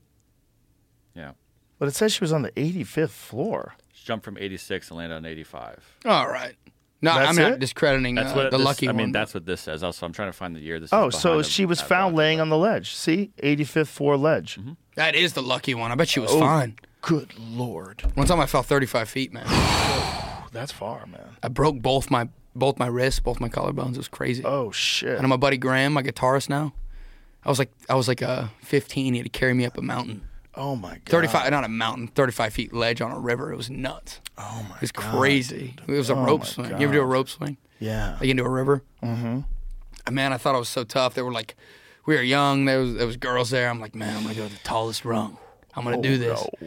bunch of boys being boys, and like I climbed to the very top and tied it off, and I went off, forgot to untie it, yeah, and just immediately stopped and rolled down like rocks and shit. Oh, and I God landed, damn, man. This is dude. why, this is crazy, but this is why, one of the reasons why I like believe in God because I went and rolled and tumbled, and my my head landed exactly where we'd been putting our feet all day long. So it was indented. So I bo- like both my collarbones broke because I landed in that hole and Wow. it hit like that, and it was crazy. And I got up and I, I didn't even feel it. I was in so much shock. And I went to climb up and my wrist popped out. It was Oh, crazy. It was Jesus. nuts, man. I never forget it. But Both, so you both both my arms? sophomore year in high school, man, I had like two casts. I was in a wheelchair. I w- w- yeah, it was crazy. How long did you have to keep them on for? Uh, one of my arms was in a cast for like three months, and the other one was like I think probably like two two weeks, three weeks. Holy shit! So I'll never dude. forget it, man. It was Holy crazy. shit. Yeah.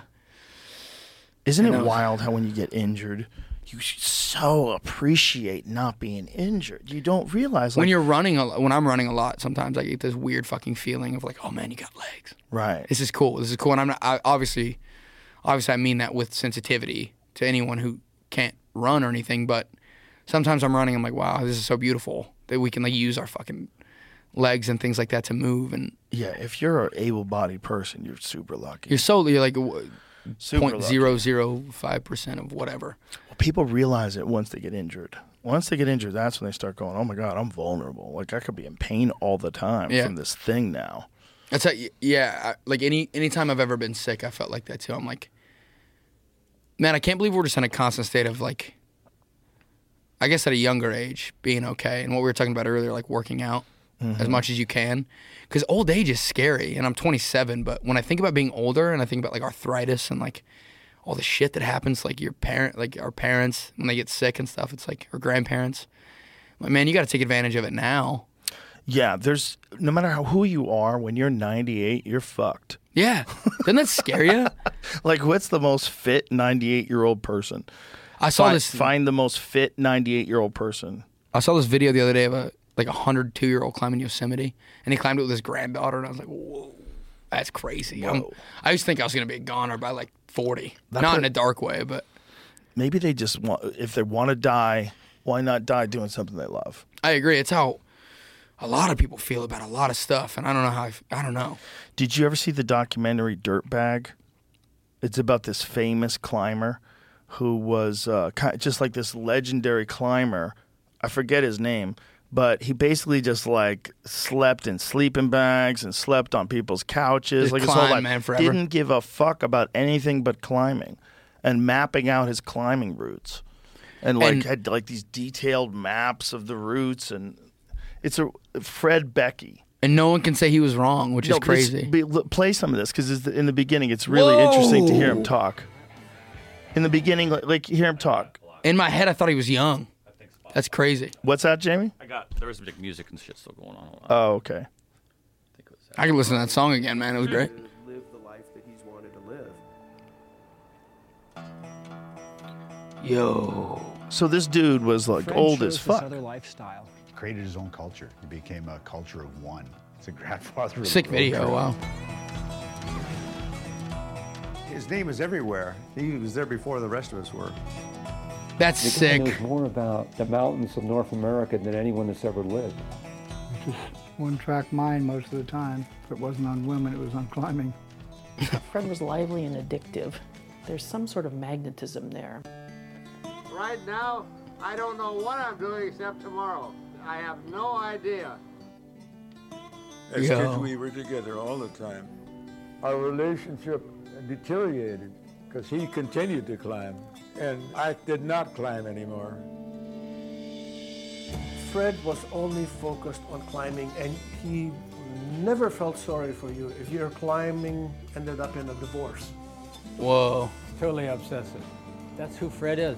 You Dude, he's just sleeping on the ground. Yeah. Leads an absolute Everywhere. genius. Some people may think it's an adventure to go on a cruise ship to the Mediterranean. To me, it's no adventure at all. Unless somebody bombs the ship. Contemporaries, they founded companies, they were like movie stars for a while. That was to me has been Imagine one how of many the great people are like mysteries. this. Why did the best climber of all never go on to the greatness that they all did? He's a dirtbag, and because of that, I don't think he'll get the recognition that he really deserves. It's a really good documentary. That's I can't insane. recommend it enough. It's fascinating. When did it come? When? When was a was- few years ago? I saw it. I don't know what year it came out. That's wild. Six Could years never. ago. It's really He good. sleeps on the ground, man. Who- What's Yeah, weird man, to think he- about is he just never stopped wanting to do that one thing, and for some reason that like haunts people. is that a bad thing or a good thing? You think? What? Here's what's weird. If you saw him sleeping on the ground like that, and he was 20 years old, you go, well, you know, he's a kid. Yeah. Still living his life. Why is it when you see him when he's 70 years old like that? Is it so sad? Because we have a thing everyone has to abide by in Yeah. our lives, you know. Right. Which I think is, I don't know. I think it's good for us. It's good to have that thing. Yeah, I think it's Yeah. good to like evolve past. Not if you're that guy. I guess that's what I was asking. Like, who knows what's right? I think we have to realize that everyone is not wired the same, no matter what we think. no And matter everyone Uh, what- thinks Yeah. everyone should be. Yeah, everyone thinks that everyone should be wired exactly the way they are. And then when they that's aren't, just- they're they're pissed. Yeah, it's just not the case. They want to control. Yeah, Man. it doesn't work that way. Want to control. Yeah, that's how I feel with um everything. Sometimes that's why I get so frustrated with people because everything I do, someone has an opinion or whatever, and I'm like, this seems like you just want me to be who I'm not when it comes to these these That- sorts of things. That's just you're t- probably, uh, if I had to guess, you're probably taking in too many opinions.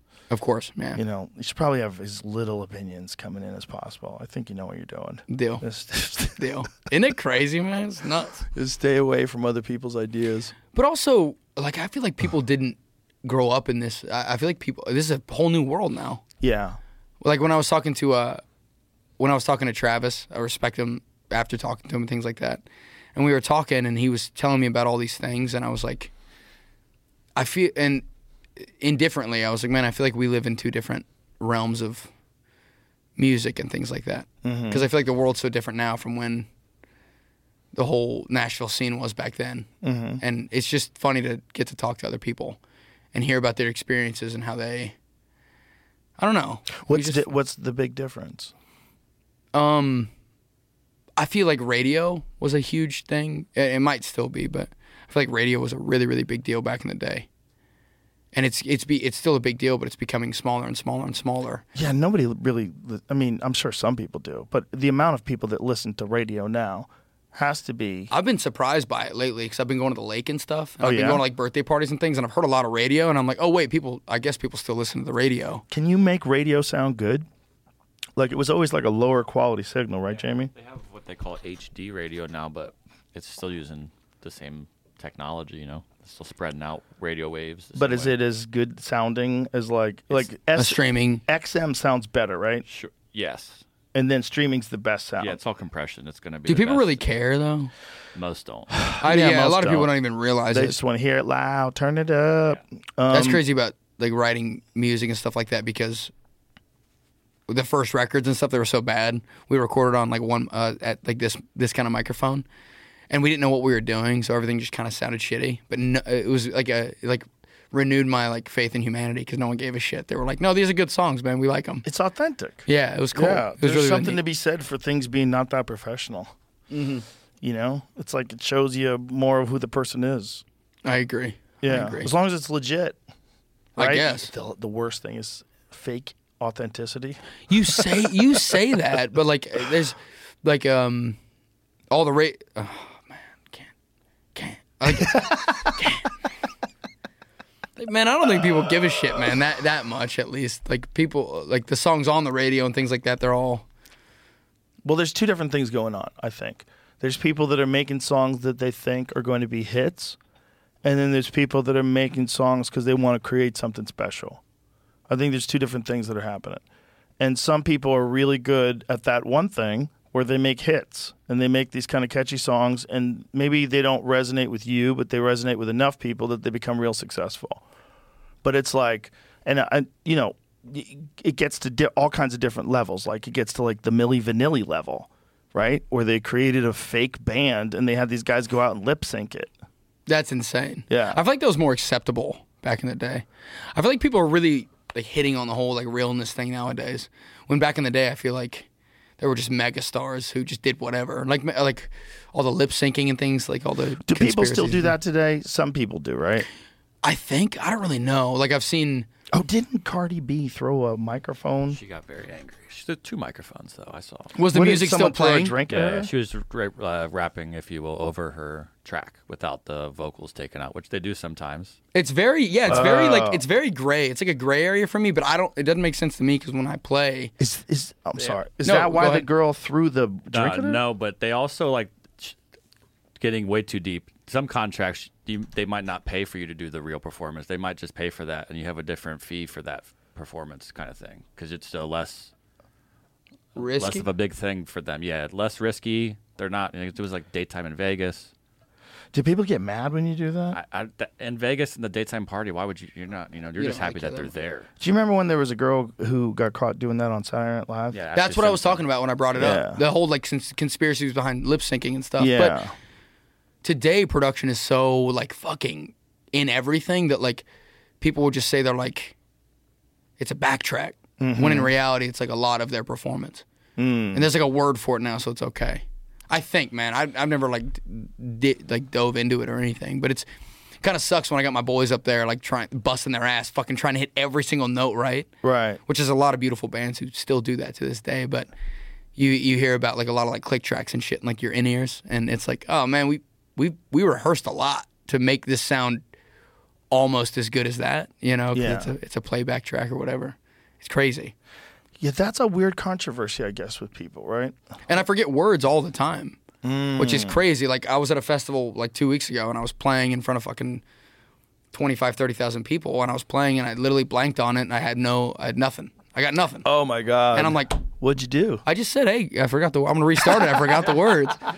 And if people are like, yeah, I mean, it makes sense to me, but it's such fuck. It's like it blows people's minds. I'm like, no, I'm singing this stuff. Well, I it's gotta. also cool for the people too because they get to see something that's rare. You know, it's not Yeah. just a regular performance. Which is silly. Like, dude, people are so inhuman to me when it comes to like watching people perform. I'm like, how the fuck, how are they doing it? You know? Yeah. Because when I'm performing, I like, I'm like going crazy in my head. I'm like, don't forget it. Don't, don't forget it. You got it. You got it. Look at the kid. Have you ever taken anything from memory, like nootropics or anything like that? You know what those Budweiser every time. are? Budweiser will do a different thing. Yeah, yeah. Yeah. I don't know if Budweiser's bad for your memory, but I don't think it's good. Can't be. The other guy said Huberman said it kills you. Yeah, it's uh, it's Who um, knows, man? relaxing you. Yeah, it's crazy. But um, there's a bunch of different things um, um, that are called nootropics, and they're vitamins, nutrients that you could take that actually h- help your memory. They help brain function. My buddy Austin, he takes them all the time. Yeah. He makes it a huge deal when he does too. He, like, makes a j- big he- deal out of it? He Those jokes people are about so it, man. annoying. He'll he d- he does it like he jokes about it, man. He'll like take one and be like, "Hey guys, I'm on on it right now. I got, I can Uh. do anything you want." It's crazy, man. But I've never felt like I needed to. I feel like I've done a pretty good job of like remembering every word I've ever written when it comes to being on stage. But not even just for that. It's like it in- it increases whatever the fuck is going on in your head when you're conscious. You know, like you know how you're you're awake and you're alive and you know, but you vary day by day. You vary in like how well you can talk. You vary in Of how course, well yeah. you think. You vary in how much energy you have. Wh- what nootropics do for me is they can get you to a point where like there's less of the negative and much more of the like communicating and being able to think and being able to remember things at the the peak of your abilities. Wow. Like you want to be closest to that. We joked about taking one before I came on here. Did you? Yeah, You because they, want to they take more do. than one. I think I, I Really? take like six. I take six at a time. Those alpha brains. Because I like being. Qu- I mean, you like everyone likes being quick witted when it comes to just speaking and communicating and things like that.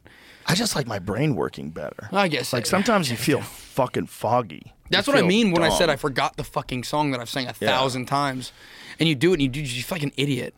I'm sure. And every time I get off stage, I'm like, holy shit. But that's touring too, right? You're getting worn out, man. Yeah, I think so know? too. Yeah. Like how many months have you been? What's like the longest run you've done? At the beginning of the year, when you saw us in Austin, Two Step In started our like Europe run into the May run, which was like 60 days. It was sorry. It was absolutely insane. At the end of it, we we ended it at Railbird in Kentucky, and I just laid in the grass and I was like, "Thank God." It's crazy, man. But then you see fucking Mick Jagger and stuff doing it, and you're like, "Man, why am I complaining? Shut Uh. up." You know, you're like, "Get on stage, bro." I don't think Mick drinks anymore. That checks. I've, I've been there too. Well, It's been a weird. I had to guess. It's been a weird conflict in my head because I don't like take anything. I don't like take pills or anything. And That's getting, good. Getting on stage is scary. I mean, like normal pill, like like beta blockers Right, and right, stuff right. like that. They keep you from freaking out. But dude, I have like. Have you ever taken those? Uh, no. I've always wondered, like, I've what- taken. I've. I I just lied to you. I've taken them one time, and I took them, and I was like, "This feels weird, man. I'm not like in it," because I, I get really bad stage fright, Mm. like super bad stage fright, and I like. But then as soon as I'm on stage, I'm like, "Oh, this is sick." I don't know where it comes from. So it's right before. Every time. Just before. And I, I just like my whole body locks up, and I'm like, "You can't do this. You can't do that." Oh shit, we're doing it. Oh okay, cool. And then I'm doing it, and I'm like, "Why? Why are you freaking out?" I think it's just because you love what you do and you want to do it great. Ex- yeah, And nervousness you is a think- good thing. I think there's certain Of amount course. of ner- nervousness is, is a good thing. And I'm It great. makes- I'm grateful for it. Yeah, it puts you on edge. Truly, it's nice. Because It's your nice. performance is like the when I saw you live, you're so hyped up, man. It's so it was really exciting. It was really fun. And if if you have to be nervous before every show to accomplish that, Exactly. I just want to be hungry, man. You know, like I miss. Yeah. I don't miss it because I still am, but I just always want to feel that. I always want to feel like I'm proving something every single time. You can keep that. I know, I know, and it's been beautiful to see that over the last three years because I thought at this point I'd be like, oh, screw No. it, man. It's beautiful. It's Nah, cool. Uh, I think if you love what you do, you can keep it. I think there's just as you're going to get more and more successful, it's going to get more complicated. Your life will get more complicated. It gets more intertwined and it gets more public and you're you know, you're going to experience a lot of success. And when you experience a lot of success, then it becomes weird. And then you have to readjust constantly dealing to with this that, yeah. new way of life, Agreed. readjust this new, you know, new amount of pressure that people have on you. to adapt. Yeah. To adapt. It's crazy to think, man. I, I remember like when it all first started, I was like, oh, this is it. I did it. Yeah. And it was like two months in. I had no I had no idea. I got a I got a steak dinner bought for me by like a label or something. I was like, man, if all I get from this is steak dinner, then I did it. And it's just it's been really beautiful to like watch it unfold and see how it all worked out. That's awesome. It's crazy. It's absolutely crazy. Yeah, it is a crazy story, right? It is, yeah. It- and being in the Navy for like nine years beforehand is even crazy because no one ever talks about that. I'm Right. like, bro, I busted my ass, man. I was, I was like in Africa and fucking uh, Bahrain and stuff, and I was like, What'd you do in Africa and Bahrain? I was a. This is a this is a crazy story in itself, but I won't tell the whole thing. Um, Tell the whole thing. Shit. okay, so Crack my, open a second Bud Light and let's yeah, go. Like I said about my dad, he was in the Navy for like 25 years. So I was, uh, hey, man. Look at you. Hey, man. Uh, dork, bro. I've always loved Dress Blues, though. That is sick. Uh, you ever heard that song Dress Blues by Isabel? No. You gotta, li- it's beautiful. It's beautiful. But, um, my dad was in the Navy for like 25 years. And my mom was in the Navy. Like I said earlier, my grandpa was in the Navy. And so growing up, when I was like 14 years old, I was like, man, I'm going to be in the Navy. That's all I want to do. I want to like die for this country, man. It's the best country in the world. I want to be in it. I want to experience that whole like Empire State Building thing where you like Yeah. you're devoted to something. Yeah. And so I turned 17 and my dad was a recruiter in Oklahoma. And I was like, okay, cool. So he like helped me get recruited. And I was supposed to go in the Navy as a diver, but shit fell through. My dad was like, it'll be fine. You'll get to boot camp and they'll ask you if you want to be a diver. And then you could just say yes and it'll be fine. So I was like, okay, sick. So I get on a fucking bus and I'm like, let's do this. And I was nervous. I was scared, man. I was terrified because as like a kid, you don't really know what to expect in the military. And um, I like end up at boot camp, which is crazy. And I was terrified. And then I realized it was all just kind of routine and stuff like that. And I got out of boot camp. Actually, no, that's not the whole story. I was trying to be a diver, and and uh, one day they were like, "Hey, you're gonna get to you're gonna get to reclass what you're doing." And they gave me like two options, and it was like be a master at arms, which is like a cop in the military, or be a aviation ordnance man, which is like the dudes who like load the bombs and things on planes. And I was pissed at my dad. I was like, "What the hell, man? I thought you said I was gonna get to be a diver." I called him. I'm like, "Dude, you suck, man." And so my buddies were all AOs, which in the Navy they're all fucking made fun of because they're all like big old dumb idiots. And then I became an AO and I went to A school to be an AO and it was amazing, man. I met some of the most beautiful people I've ever met. I've learned more than I've ever learned. But while I, I got stationed in Nebraska and and I hate I hate this. I'm not gonna I'm not going to oversell this because I don't want to sound tough, but I trained to be a SEAL for like two years with this guy named Senior Chief Lundquist out of Omaha, Nebraska.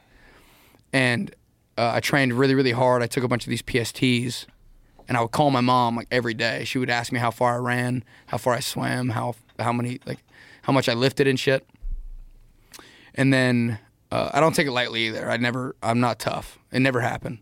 But I wanted to go to Bud's really bad because, like I said, I wanted to do something that was like, greater than myself. And then the day, the day my package came back for the seal, the Bud's thing, my mom had died, and I was like, well, fuck, man, this sucks. This is crazy. And all the while I was an AO, and I hated, I hated it. I was like, oh shit, now I got to be an ordnance man. And um, when she passed away, I was like, man, I don't want to do that. I don't want to. I don't really want to pursue that. So I bitched out for sure. And I wish I wouldn't have sometimes, but like life is crazy. And my chief, my chief, who's like high ranking, he looked at me and he was like, man, you want to go out there and die or something? Why do you want to do this so bad? And I was like, I guess you're right. And it's one of those stories in my life where I kind of I look back and I'm like, man, if things would have been different, what would have happened? But uh, she passed away, and then I moved to Washington to be an ordnance man. And then as soon as I fucking landed in Washington, they sent me they sent me to the desert, this Bahraini desert, to like learn how to like build missiles and load missiles. It's crazy. And it was sick, man. It was beautiful. So, I, I and So I you was had, you had to build missiles uh, as in like load them or as in like disassemble and reassemble. are and this is this is different from EOD. There's explosive ordnance disposal and then there's AOs, which AOs are kind of just like the the little tiny baby cousin of not even they're not even connected. EOD there's some badass guys. AOs are just the dudes who build, load, arm and dearm the bombs that are on the planes that are taking off. Just but, but just build bombs. No big deal. Yeah, it's cool, man. It's neat. And uh, but fucking, it's crazy. So I was in the desert, man. I was fucking like 19 years old. Like, oh shit. Okay, I'm here. And uh, I was a I was a sand sailor for sure. I never I never like uh, was on a ship. And so that was my first deployment, and I fell in love with it. I wanted to do it like always. I was like, this is amazing. I had this really great gunner. Gunner's like your your officer above you and he just inspired me so much to be the best that I could be like every day. So I'd go into work and be, dude, I was a fucking kiss ass like in the Navy. Everyone hated me because I was like, let's do it, let's go to war, man, let's go. And we were just doing simple shit like eating dinner, you know. And uh, but I, I fell in love with it and I wanted to do it forever. And so we would like launch planes out and like do the keys and shit to arm the missiles that took off and things like that. And uh, I forgot what your damn question was. I'm so sorry. like at the very beginning. I don't remember what the exact question was either. Oh yeah, just being in the Navy in general. And um, what was what were we talking about? We were talking about something in specific. You had I know a specific Ex- story. exactly. And then I said I didn't want to tell the whole story. And then I fucking God damn it. Oh, I was just saying that I was in for like nine. I was in for like nine years, and no one ever talks about that shit now. And I was like, but, and then I went to Djibouti, Africa, which was crazy. That's right. I asked you about Africa, and I want to ask you about Bahrain. Yeah. that's that's what started it. Yeah, And then uh, I was in Africa for like, dude, I've been in Africa for like a year of my life. I was deployed there twice, and it's like, I loved every second of it because I'd wake up at 5 a.m. every 5 a.m. every morning and like go eat breakfast, go like load your plane, go eat lunch. How? What part of Africa were you in? Djibouti. Mm. And where's that? The Horn. It's like right on the edge, either top or. I'm gonna sound like an idiot. Was but- there a lot of wildlife? No, we were stuck on the base. The whole time, Oh. you can't even go off the base. It's crazy. Oh, it's really? called uh, Camp Lumineer, yeah. And it's Oh, cool but it's wow. cool though because there's like eight gyms, man, and like food. That's all you do, and you're as happy as you're as happy as fuck because it's so simple. That is wild. And you just you go to breakfast, work out, go do your job, work out. That's what it looks like there. No way. you were probably. yeah, man, not- a little shittier where we were, man. It's cool. And, And, you d- so you're just on the base, and that's it. Yeah, and then every every morning, like whether there's like cluster bombs or whatever, you'd like go, you'd go, assemble them or load them and shit, and it was it was really crazy. Wild. Yeah, and then, like I said, uh, one day I just like ended up like it was overnight. One day I just like went to fucking Jacksonville, Florida, and was playing my guitar on Twitter, and it like blew up. And then my chief was like, "Hey man, this is crazy. You gotta fucking." This is a this is a conflict of interest, man. You Right, can't because you're I was like, famous. yeah, I was like, I think they were scared that I would show up to work and just be like, fuck you guys, man. I don't need this. You know, it never Right. happened. I would never do that because I was so devoted to being in the Navy. But they thought you they were losing all power over you. Exactly, which is Yeah. crazy to think about, man. And I, I had this fucking my uh my gunner one day comes up to me and he's like, "Hey, man, this is getting crazy. You got to get out of the Navy." I'm like, "Okay, whatever. Uh, do I have to?" And he's like, "Yeah." And I was like, "I'd rather not." And he's like, "Okay, too bad." And then he was like, "Okay, you'll be out of the Navy next week." And I'm like, "That's crazy. All right, been doing this for eight years now." And then it took eight months to process me out of the Navy. And it was crazy because every day I would go into work and think like, oh, this is my last day in the Navy. Cool. For eight months. This is my last day. You got to work as hard as you possibly can, man. Make it count, make it count, make it count. And every day I'd go in and just bust my ass. And then, dude, find like six months in, I'm like, "F- I'm in the fucking Navy forever, man. Sounds good. Jesus you know? Christ. Why is that? Is that just standard for paperwork? It's shit? never happened. It's never had like I, I think. Don't quote me, but like Elvis Presley was the last guy who got like honorably discharged out to make music.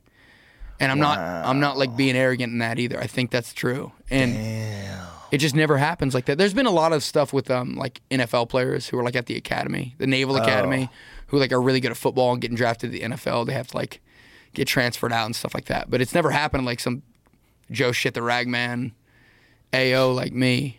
And that's when I knew it. That when dude, when my gunner called me that day and he's like, "Pack your bags," I was like, "Holy, f- oh, this is that serious." I called my dad. I thought he was gonna be disappointed because he was a master chief and stuff, and I was supposed to be a master chief. My dad had like a bottle of whiskey when I was a kid that said Master Chief Brian on it for me when I made Master Chief. So I- Wow. I thought when I called my dad, he'd be disappointed, but he was like, "Hey, man, come home, do it."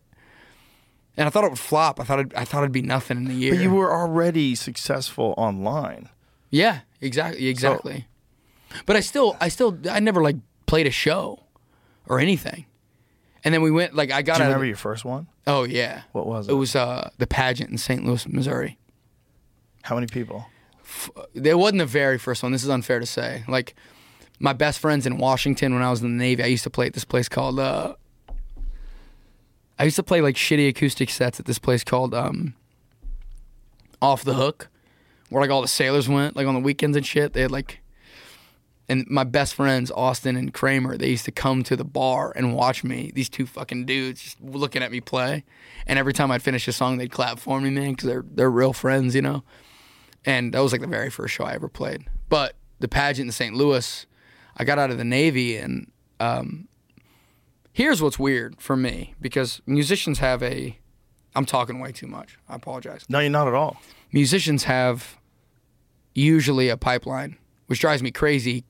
I don't know why, but like, they have a pipeline of like, oh man, I played the small bars, and then I played the bigger small bars, and then I played the bigger, bigger small bars, and then I went to medium venues, and then I went to bigger medium venue and they have this like thing where they, they're proud of it of course uh-huh. which i would be too that's a journey but when i got out of the navy i was already like there so i like hopped on a fucking tour bus like hey you're going to the pageant in st louis play wow how many people is that i think 2000 2500 wow which was crazy for me because I, I never played a shit and people blame me a lot for this shit like they, they get mad at me and i'm like bro i didn't fucking do this i didn't mean for this to happen and why are they mad at you Ex- I, I agree, and it Yeah. freaks me out too. And I just like, I wish I could just, uh, I wish I could just like talk to people and be like, hey man, this is a, all. There's a, a phrase that I've heard that I've repeated way too much, but I'm gonna say it one more time. Um, this I forget who who said this, but we'll we'll look it up. All criticism is the tragic result of unmet needs. So people who feel like they should be you, people who feel like Man why in the not arena me? shit. I was thinking Yeah. about that before I got here. Yeah, there's something to that. There's something to like what what you do with your energy. If you're a big old hater, uh, Marshall Rosenberg, father of nonviolent communication, said that every criticism, judgment, diagnosis, and expression of anger is the tragic Wow. expression of an unmet need. Peace requires that we, we develop the skills to recognize the needs, feelings, and values that influence our perspective, so that we can respond. I forget what it, it's not. Um, I Wow. don't know what the rest of the article is, says. That's just the highlight. But whatever it is, oh, it's we respond appropriately. Often we react to situations and people that push our buttons instead of recognizing that our emotions are simply a guide to uncovering the unmet needs inside. Instead of looking outwards in blame and judgment, self awareness helps us see our role in each interaction. That's insane. Br- beau- beautiful, brilliant. And I get that, but you're like empathetic to those people. You can't be empathetic to someone's mad at you because you're successful. I learned I learned the hard like last we did a whole bunch of shit like with uh, ticketing and stuff like that. We like tried our best actually. Like as a as a man, I was like, okay, I'm gonna fix this problem, man. This is happening. I remember we were having a conversation on the phone about it. Yeah, exactly. I was like, man, it's me. I'll be the guy. I'm gonna Yeah. do this. And then I did it, and it was just uh, Theo was on the video and stuff for it. I, I like put out the scalpers. I was like, I'm gonna make everyone register. We're gonna show IDs at the venue. Uh, tickets are gonna be 150 bucks no matter what, no matter what. I don't care. And um, fucking backfired on me because people were just so angry at me about it, and I was just trying to do the right thing. And so it kind Who- of were, was everybody angry at you, or No, were of some of, course the not. people happy with you? Of course, uh, it's, uh, hard to tell. Yeah, that's Hard the to tell. problem. Exactly, it's hard to tell. That's the problem, and that's why in that Dunbar's number, those five close confidants, those are the ones you need to be able to have a conversation with about that kind of shit. And that's the thing about my life, which is sorry, that's the thing about my life, which is so crazy, is because I have so many people that are so close to me, and they know why I do what I do, and the feelings that I feel, and why I'm, why I try so hard, and why I do this, why I do that. Same with everyone's life, Mm-hmm. Mhm. but it's hard, I think, to be a figure or a big figure and say one thing to those people, and then the public eye sees something else, right? And it's like, damn, tried tried my hardest, you know. It was crazy, man. It was nuts. It was like Well, psychotic. like we're saying though, someone there's always going to be someone that's upset, and if you have people upset at you, even if it's a small percentage of the people, that per, that feeling is magnified. It feels way worse. But than even but their if- feelings are valid though too. Like those that small amount of people whose feelings are like that. That's I have that I have that problem. It depends on what we're talking about. Very It true. depends on what we're talking about. I mean, sometimes it's valid, but sometimes it's just a pure expression of that that paragraph that that guy wrote. Yeah, very very true. It could be that because there's a lot of people are upset because they didn't figure it out and they didn't get the breaks they thought they deserved and they didn't get opportunities or they got a bad roll of the dice in terms of like their life and where they grew up and and they get really angry when they see someone who hits the lottery and some people hit the lottery you know they respect i think most people respect a long grind to be like the rolling stones like if you're the rolling stones like how can you not respect that the guy's 80 he's up there Still doing killing it. concerts and killing And it probably when they were a younger band, they fucking yeah grinded and grinded and grinded For in, in sure. those like I was saying earlier with those small venues, those medium venues and things like that. so nobody would hate on the rolling stones No, but way. someone would hate on you because you're new. So it's this new thing where this guy like he didn't even have to try that He hard. didn't even play the small This ball." motherfucker was in the navy. Yeah. This is bullshit. I've been on the fucking road since I was twelve. And people forget, man, about the fucking like four or five hours a night I spent after a shift in the Navy, like doing the shit, writing songs, getting good at writing songs. People forget that it takes a lot to be a good writer. Yeah. You know, and I'm not I'm not talking on my ass. I'm saying that that's one thing in my life, this life that I know that I've earned because Mhm. I've written so many things and I've had so many shitty songs that I've like and I'm like, come on. Do you write pen to paper or do you write uh, with a laptop or pen a to computer? paper. I Pen to can't. I have paper. fucking seventy notebooks in my truck right now. Wow. Because I just and they're all Do you like store them. Do you like store them like uh, like images of them or anything? no. No. I think it's kind of cool. That is to have cool. that. It's very I- cool. I- it's not uh, fucking super valuable. Last, I know. Last year I had a buddy. We were at the studio in, in uh, Times Square, and he had this backpack on. My notebook, four of my notebooks were in it with like every like, yeah. I, I don't know if I should say this, but uh, like every song I'd Dude. written in the last like two years, and it was dude, that's scary. left it. Crazy man. No. Crazy man. Oh my god, you freak. Middle of New York City. Yeah, I was f- terrified, but. n- That's why I don't know if I should say it. Someone's gonna fucking go on a scavenger hunt and look They're for gonna it. but- find your fucking songs. Exactly. And try to sell them back to you. It's crazy. Maybe you can get like a reward. Maybe. Put out a reward. Maybe some kid. How long ago was this? uh, November last year. Uh, homeless people wipe their ass with I know, those songs. right? by exactly, now. man. Think about that, bro. Yeah, I wonder if it. well, Imagine if there was like a fucking super hit. I think song. about it all the time. Like It's like something a- in the orange, I and w- it's out there, and some homeless guy's wiping his ass with it right now. And he loves it. and he loves it, man. It feels great. I think about it so, every morning. I wake up. I'm like, fuck, man. Who'd have thought? Maybe someone will find it. I think everything happens for a reason, though. Yeah? So maybe maybe I had a fucking shitty album in there. Oh, I doubt it, dude. It's crazy. but yeah, don't- I'm pen to paper for sure. Are you when you write your comedy? Are you? No, I write on a computer. I don't. You think that hurts it? No, I can write faster. And your comedy's So- hilarious. I'm just asking if you think it makes a difference in writing pen to paper. I- um, hurts it in terms of memory, yes. So I write pen to paper when I'm writing stuff down before a show. So I'll write on index cards and I'll write on my notebook. Whoa. Before a show. So I'll write out key bullet points, key important parts of a bit. But when I'm writing, I don't want to be hindered by time. So if I have a thought, if I'm sitting there and I'm writing, and I can type without looking, right? So I can touch type. Mhm. So uh, as I'm sitting, when I have Damn, Joe. when I have ideas, I can get them out. Like I can write appreciation like that, that quick. But if I have to write a P, O, Oh, yeah. it takes too much time. Yeah. I can. I'm the opposite, man. I'm a fucking. I'm an ass. I'll, I'll like take as much time as I can writing the song.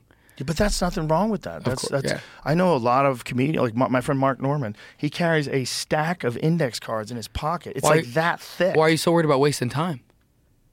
No, it's just better for me with thoughts. Um, with, with time, like the more, like when I'm writing something out, if I have a thought and I got to capture it, if I can get the words onto the the screen Oh, quicker, yeah. then I have less of a chance of not Forgetting it or something. Yeah, not holding on to the idea. Wow. Because if I have to write out a word and they're like, "Fuck, what was I saying? How- Where did I go with this?" I want to. I want to be real sure that I have like a flow of ideas to documenting the ideas, ideas to expanding on the ideas, and I don't want to be herky jerky, touch typing. I've been there. Pointing in. I don't want to be. I, I mean, uh, you know, poke typing. Yeah. I want to be able to just write. Wow. And when I can just write, it's so much, I can get so much more done.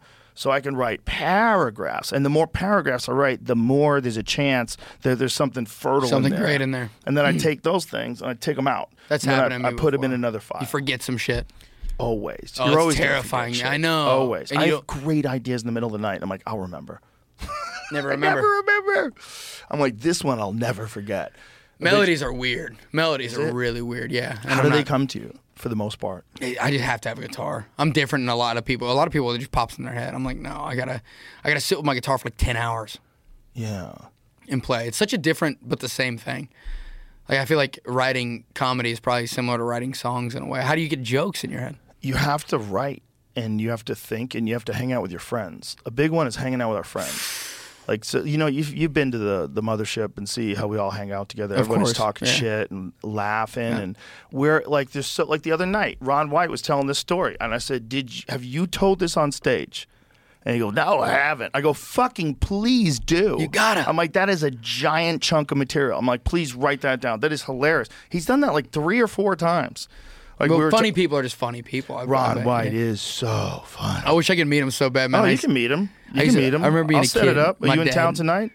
I'll have you meet him, I'll meet Ron, man. Let's dude. go. He'd love to meet you. He's the fucking man. My dad used to ma- force me to watch him, man, when we were like kids. And then, not that he's getting old or anything. I'm just like, remember that fucking. he's dude? definitely getting old. We all are. Do you But remember he's that? Awesome. The four dudes when we were younger, you get it on DVD. It was like Larry the Cable yeah, Guy, Blue Ron Collar White, Comedy um, Tour. It was Jerry. huge.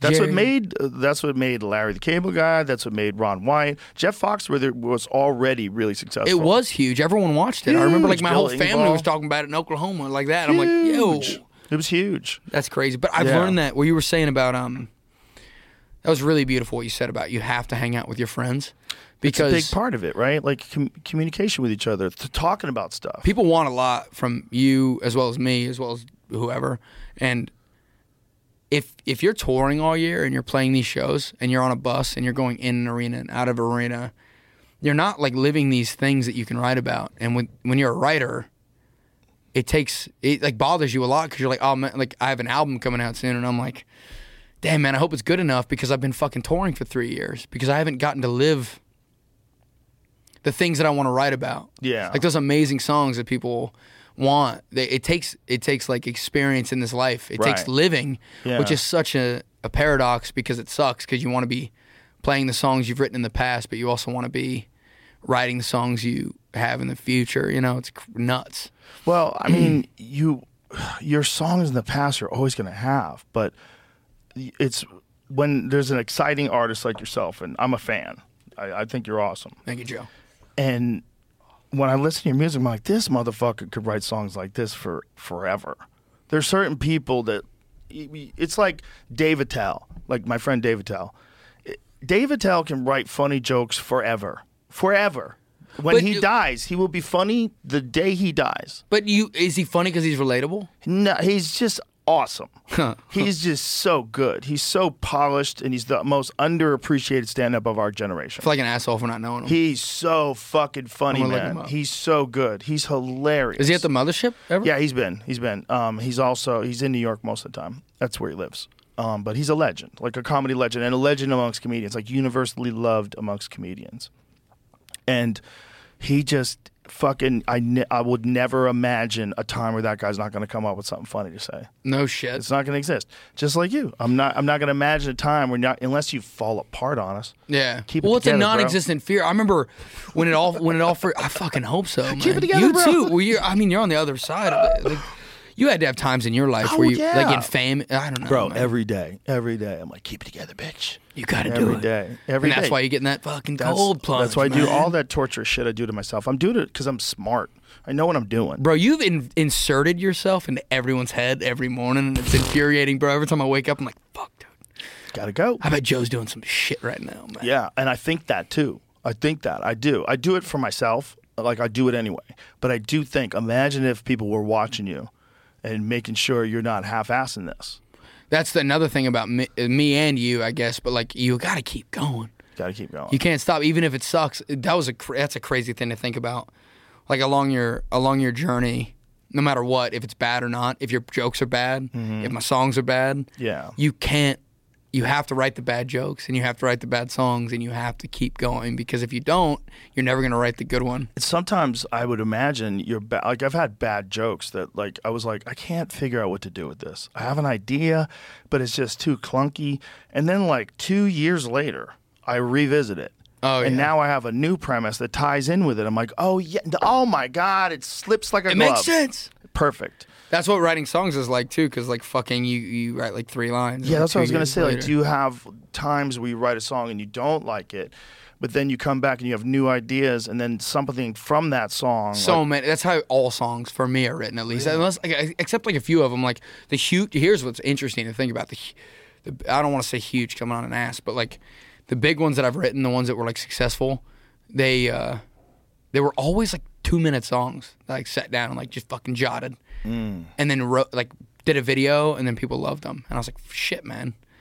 But Dude. the ones I think about a lot, the ones that I write and write, right, they're always like, no one really cares about them. You know, it's funny. I'm like, fuck, man. Maybe I should just like get drunk and write really fast.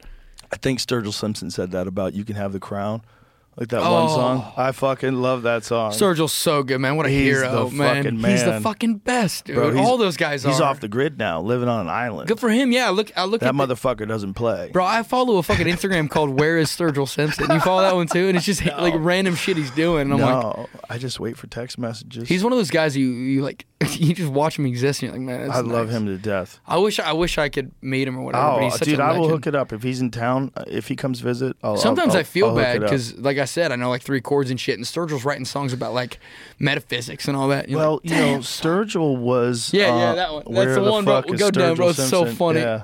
There's all these fucking crazy pictures of him with puppies and shit. Uh, He's a wild bro. He's such a man's He's- man, I, bro. lo- I love him to death. yeah, me too. Love that dude to death. I'm so curious about him, man. When I first had him on the podcast, I had heard there's a psychedelic country guy. And uh, I listened to like, a couple of his songs, then had him on the podcast. And I was like, I wonder if this guy's going to want to play music. I, want- give me one of those. I wonder if this guy's going to play music. I wonder if he's going to just want to hang out. And we just fucking h- smoke weed and talk shit. It was amazing. It was amazing. I can't, I can't smoke pot, man. But you uh, can. It's totally possible. I guess, yeah. I hate to sound like a bitch. Do you get paranoid? We smoke a lot of pot. Well, I used to smoke a lot of pot. Well, after I got out of the Navy, obviously, I was like, okay, I got to do it now. Because I didn't smoke. I didn't do drugs for like nine years. Right, 'cause you get Obviously. tested. uh, Like every day in the Navy. Right. And I, I didn't like even know it was a thing. And then my buddy JR, he, he, he smokes quite a bit. And there's nothing wrong with it. But man, I lived in New York for a little bit. And one night I got some gas station marijuana Gas station. from a fucking marijuana. like corner shop and I like smoked it and I was on this like scaffolding thing in New York like looking at the stars and I thought everything was fine and then all of a sudden my world collapsed which is such a bitch, Paranoia? a bitch thing to say. I don't really know. I thought my fucking body was collapsing, Mm. and I thought, it, you know, it's crazy. Like, it was like a positive feedback loop in my head, and I was Yeah. like, oh man, my body's collapsing. I'm fucked. And I called my sister. My dog's running around the apartment. I'm s- I'm like taking my shirt off, bro. My dog's running around with me. I'm like, you got to stay on the phone with me. I can't do it. Oh my god, It was crazy. So many people have had that experience. With But it. That's yeah, I know, and it's like you just got to do it enough to do it. But I don't really like. I, there's never been a part of my life where I wanted to do it enough to get to the point where I was okay with it. You definitely don't have to. And I take like two hits with the guys out there and shit. Like it's no Oh, big deal. well, there you but, go. That's all you need. But every time I think it's a different thing. I'm like, okay, this is the time I'm gonna fucking No, lose you- my mind. you just or went way something. too deep. You take my. You do mushrooms? Occasionally, Yo. I've been known to do some. Yeah, I've been. I uh. I love. I love shrooms a lot. I think they should be not just legal, but we should have centers where people who are educated in the right dosage and the right, you know, wh- for whatever it is for a person, if you want to achieve a certain thing, and they should have like screenings and like mental health screenings for people, and then they should have guided psychedelic experiences, and I think it would make the world a better. Don't place. they do that shit with like I don't think Klonopin or it's- something? I don't know. No, no, but I don't ketamine. think it's uh, ketamine. Ketamine. They They definitely do that do, it with with ketamine, ketamine. yeah. I don't think it's for everybody. It's not for everybody. I don't think anything's for everybody. I think there are some people that have psychological problems and they shouldn't do anything that perturbs their normal state of consciousness. Wow. I, have I've heard that said by experts, so I'm just repeating that and I agree with it because it makes sense to me. But for a lot of people, having uh, a psychedelic experience where you get to see yourself outside of yourself is very beneficial. That freaks me out when you talk about like DMT and things like that, even on the show. Yeah. I like I hear you talk about stuff like that, and I'm like, dude, how the fuck does someone just do that to themselves? Not in a bad way. I mean that in like a in like a trip way, or like if you were to do something like that. I have that. I have that. I got a funny story to tell you, but I have that fear in me that's like, man, what if it goes wrong? Yeah, And what if you she- never come back? Mm, Exactly. Like we've all heard about. Was it Keith Moon? Who who was it in? Uh, who was like the first guy that they said went cuckoo from acid? It was the dude from Pink Floyd, right? No. Uh, What's that? That's the guy. Ken Kesey's like the. Ken Kesey was like Random the the test or something. fat the father of the psychedelic movement. He was one of the fathers of the psychedelic movement. I bet back in the day it wasn't as uh, like it probably wasn't as good. Sid Barrett, right? Sid Barrett was the the Pink Floyd guy, right? And he went crazy from LSD. Yeah. But didn't someone else go crazy as It well? says Sid Barrett is one of the most tragic stories in rock and roll. What do you mean go Yeah. crazy? Sometime, well, you know, Howard Stern talked about this once too. He said that he took a lot of acid one time and he was really fucked up for a long time and he's really scared that he wasn't going to come back. Because there have been times where people have had, whether it's LSD or some mind altering substance, that for whatever reason that we don't totally understand, they, they fucking go and never come back. That's so weird. Brian like, why would Wilson, you is that who ever you're do thinking of? something like that? Maybe it was Brian Wilson. Did he go crazy from No disrespect to anyone. That sounds as a interesting album. Brian Wilson from the Beach Boys? Mm-hmm. Wasn't he the guy that was also tied up with Manson? He was tied up with the Manson Oh, family. Well, that's what uh, that he was going. that- Right. You He, like Manson wanted to make music with him, and he was trying Right. to force him to like do it. Right, so that's probably why he was doing all that acid. And he made him do acid because Manson was doing acid. Well, it and says it was Manson Dennis was, Wilson, that's his dude. Manson, for the millionth time, I'll talk about this. From How the Charles Beach Boys? Manson ruined Dennis Wilson's life. Oh, it's brother, brother, brother of Brian Wilson. Never went to Dare. So Dennis Wilson was like the guy who was going to manage him, right, or something like that. I believe so. Something Yeah. like that. Like that's he was looking for his house. I think. But those the Manson family most likely was like a CIA project. Most likely it was a project of MK Ultra. And it's documented by this guy Tom O'Neill in this book called Chaos. It's an amazing book that talks about the CIA's LSD program. They were dosing people all over the place with LSD. They had a thing called Operation Midnight Climax where they would go to a brothel and they would have you know 3D uh, or uh, see-through mirrors, so they could see through and watch the uh, the Johns. And the No way! uh, prostitute would give the John a drink that was laced with acid. So this guy would take this drink and just fucking trip balls, and they would monitor them and they would talk to them. And then they did a bunch of different things where they had the, um, the the LSD studies that they did out of Harvard that actually created most likely was a factor in creating Ted Kaczynski because the Unabomber was a part of those LSD studies. And then this reminds me of Pineapple Express. While he was tripping balls, was thinking that technology is going to kill all the people, so he has to kill the people that are making technology. And by the way, I'm not condoning what he did, but it it's logical. Yeah. It's logical. If you, that's an episode of Black Mirror. It's logical. It seems like it would be an episode of Black Mirror where the, the computers become far more intelligent than human beings, and they have no use for them anymore. And they, in fact, they find human beings to be a problem. Like that's that's the idea that you're going to create a new life form that's far more intelligent than you. I'm gonna sound and that dumb. technology is going to take over people. You think it's no way. Me and Danny talk about it all the time. Well, Just don't know who Danny people smarter than me don't think it's going to happen. Like Mark Andreessen. I feel that way, and I'm not smart at all. Sometimes we talk about it, and I'm like, dude, there's no way in hell that people let things get that far to where. Uh, I don't think we have a chance. I don't think we have a chance 'Cause Against- I think against there's- it or- or this, for this it to is, happen? This is the problem, and I'm not saying that capitalism is a bad thing, but when corporations are primarily around to make money and they have an obligation to their stakeholders, they're always going to make money. If this new frontier is opening up and it's called artificial intelligence, and you're a part of that, and you start making money doing that, that fucking train is on the tracks, baby, and there's no brakes. Wee! You're not going to stop them from making art. They already got Chat GPT that can have fucking conversations Oh, with yeah. you, right? Yeah. And can diagnose illnesses and tell you how to fix your car. I have this problem where I believe in humanity, though. I do too. No, not that you don't. Hmm. I wasn't like inducing that. I was just saying that. I'm just a realist. Yeah, but that's just a little crazy. Listen, man, they're not going to stop making it. So if they're not going to stop making it, where's it going to go? It's going to go to a life form. It's just a matter of how much time does it take. I don't understand the technology, so I can't say that it's 50 years from now or 100 years from now or 5 weeks from now. I don't know. I don't know what it is, but they're going to be able to create a life form. Wow. They already, dude. uh, This just is what- gonna be- This is what I don't understand. You see, sorry for interrupting. No, please. Y- This is what I don't understand. You see those videos you've been seeing them for like five years of like those weird like robotic heads talking that look like real faces and things like that. And this is really Robotic elementary.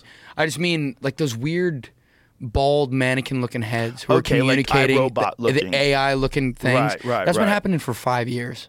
Oh yeah. When's the when's the th- when's like what everyone's scared of gonna Well, they've got some pretty sophisticated ones out of I believe Japan now. There's Whitney and her robot. Oh, I thought you were just pulling up That's, pictures uh, of girls, man. I was like, what the hell? That's my friend Whitney Cummings, and that's her robot. So Whitney Cummings' robot can like talk and, and say things, and she has it say jokes. That's a fucking nightmare. it's hilarious. Not Whitney Cummings twice, but like Right. the fact that there's a Yeah. robot. Well, she thinks it's hilarious. She's That's got that's so scary. a ton of inappropriate jokes about The- that the robot does? No, she you know puts them in the robot's face. But it's, She's uh, holding its face. Yeah, she took its head off. Yeah. Well, this is like very rudimentary, like that kind of robot. Yeah, that's what I mean by that. It's like I feel like everything you've seen online when it comes to AI and things like that, it's all, which is even scarier because who do you know? Like, uh, like what's going on somewhere else when it comes to AI and things like that? I think we're only what we're learning from like Chat GPT is that just from scouring the internet, you could have a, a, a program that's so powerful that it could answer any question you have in very complex ways, in paragraph after paragraph. This has been interesting in the music industry because people like people fucking every day, man. Twenty people send me a song by an AI bot that I wrote, Oh. and it's almost insulting because like I see the songs and it's like. It's crazy to see the lyrics that these AI bots come up with. I'm like, man, I gotta write fucking better songs. Cause you see it, I'm like, man, I wrote that to this AI bot, and it scares the shit out of me. But I'm also like, like when I think of my head and like think about what I can write personally from my heart, I'm like, there's no way AI is ever It's not going to be able to replicate what your lived felt experiences can convey in a creative way. which I think It's people are not. smarter than people think, and I think that'll always reign supreme. But I think it's going to make some hits. Yeah, that the, there was like a bunch of there was like Well, a that bunch Drake of, song. Yeah, I was gonna Yeah. mention it, but I didn't want to. Like it was huge. apparently it was huge. Yeah. Look, it's going to make some hits. And that's not uh, against Drake. 'Cause That sucks. Drake can still make hits too, but AI can make Drake hits. And that's what's crazy. It's like Um, when you get to a certain point, like w- w- if you have a certain style of music, like I wonder if it can do jazz. I don't really have a real understanding of jazz. I that feel much. like it would be easier to do jazz than write. This is not an insult towards jazz musicians. I respect them, I feel like it could do jazz well because it has so many notes and perfect like uh, slides and things to go off of. When it comes Mm. to, like songwriting, it might be a little different. Imagine if it did jazz better than the jazz musicians and everybody got mad. That'd be crazy. Oh, jazz musicians would be pissed. They'd be so mad. They'd be That's so a mad, good- man. There'd be a bunch of fucking uh, breweries just up in Imagine flames. You go into some independent coffee shop, And they're just in all Austin, pissed. and there's an there's jazz playing, Some fucking but dude. it's AI jazz, and it, but it's amazing. And you're like, oh my god, because if AI is that smart, There's some dude with a bass just fucking pissed. Right. If you think about what, mu- like, every, they say, I don't know anything about music. Let me just say this real quick. But they say that every note is uh, apparently been played, like all of them, right? Yes. Okay. I don't know if this is true, but Bach. Uh, don't I don't know anything about music either, but Bach when Isn't this AI then? Isn't player that a piano? program? Jamie, you're But freaking that's- me out, But man. no, that's That's the that's, same thing. no, That's the same no, no, no. That's programmed. That those pieces of paper or those holes in that paper or whatever the fuck that thing is, that scroll. I know. But what's artificial intelligence, right? That's the same thing. You're feeding it a bunch of shit to then recreate Yeah. without some a person. Yeah, but it's not doing it. growing. I that's think mechanical, It's not bro. growing. That's like it doesn't- mechanical. It doesn't grow inside itself. Semantics. That's, That's- why AI is fucking scary. That's like saying a, a, a, an automatic watch is artificial or like intelligence. factories are artificial intelligence. Because all the gears are spinning and ticking and keeping perfect time. No, that's mechanical. That's engineering. you know what? Have some respect for I'm with engineering. him, man. That's what I, I feel like. That's what Andreessen was sort of saying. Like it's just re, re, re, like reading off of the internet, sort of, and saying words that sort of to us sounds makes sense. but, Sure, like, for now. But yeah, that's, did you but guys that's see the thing Ex people have been Machina? saying Jesus forever, though. Christ. Did you see the Black Mirror episode Um, with the AI and the likeness thing, and they they can steal your likeness and they I be think I create saw that one. Did I see that one? I, Maybe I didn't. and the TikTok fucking I don't things wanna- are. I'm they not s- saying this exactly. This has just been around for 150 years, and it's uh, very close to. It, it, it, this replaced a piano player, you know, from the Wild Wild West. But it'll always play the exact same thing. Yeah, and it sounds the exact same every time you play. Oh, so it. they have in the Wild Wild West. They would this have is that. old as shit. Yeah, these are really See, that's what I'm trying to say about people. They keep saying that. old. Sounds like someone's playing it. That sounds like a place where someone's getting shot, right?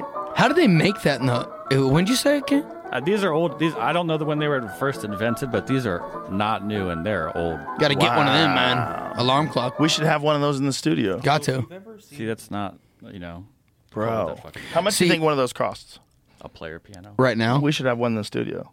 what's a player piano? Is that what it's That called? thing. Yeah, that's what it's called. Like, it- there's a play. Like they act because We there's should get one of them old ones. supposedly a player. It'd be dope just to have around Mm, Up just to for the 50K, vibes. As little as two grand. Put it in here, man. Oh. So next time this comes up, you can just. Just play it. And there's Have no it room play. in here. This, we have the perfect amount of things that are in here. We have no room in here, but out there It's we have beautiful. room. Thank you. Beautiful. Thank you very much. Um, I'm scared of artificial intelligence. I'm scared of all of it because I think human beings are going to become obsolete. And I think we either are going to merge with technology, which we're kind of already doing. Elon always points out that we're already a cyborg. We just hold our phone. Yeah, that's But what I it's, was- it's yeah. con- you're connected with it in a very, very strange way. That it You can't exist without it now. It's hard to. You can for sure. A lot of people do. Um, uh, Christopher Nolan apparently does. Apparently he doesn't have email. Nothing. Can't. You got to talk to him. And you you aspire for that sometimes. Like in your head, you you. Sometimes, but I like. First of all, I like the distraction of my phone. Sometimes, if I'm bored, I like to sit and watch like pool matches on YouTube. Agreed. You know, I like to watch fights. If I find out about fights, and like, I get to watch like results. I I get to watch things that maybe I'd missed, like on other organizations outside the UFC. I can watch them on my phone. I wonder why you're so, so yeah. I wonder why people are so. I, I personally like the age that I'm at. You're older than me, but like I feel ashamed of Your phone use. looking at my phone so much. Yeah. And I think that might be like an immaturity thing. You know what I mean? Where Well, you- it's, I can't it's- monitor myself, and I like just. It's bro, I tweet addictive. some heinous shit. Do you? I tweet some crazy shit. People, people are always like, "Man, what's going on?" And I'm literally just like, it's like 3 a.m. on a Tuesday, and I'm like, "Man, fuck it," you know. And I just get on, and people, I'll wake up the next day, and people are like, "Hey, man, you good?" I'm like, "Yeah, it's a song lyric or something." Like, Yeah. it's crazy. I like doing it. it's like, like I said, I haven't talked to someone like this in so so long that, like, my fucking crazy tweets are the only thing that people know me by, and I'm like, man, I gotta clear some air, bro. it's so crazy. Do you think about not tweeting sometimes? Like it's not worth it. I actually recently deleted my Twitter. I do. I go through these phases where I'm like, I do it so much, then I'm like, man, get off of here for a second. I don't know how the fuck Elon does it. I have that stuff. Yeah, hey, dude, he, he changed the world today. He like made it X, right? Yeah, it's X now officially. You But- tweet ever? I don't. Yeah, you have I a Twitter? occasionally. Uh, I read things more than I, I post things. Do you run your own Twitter? Yeah, I, but I don't want to engage with anybody.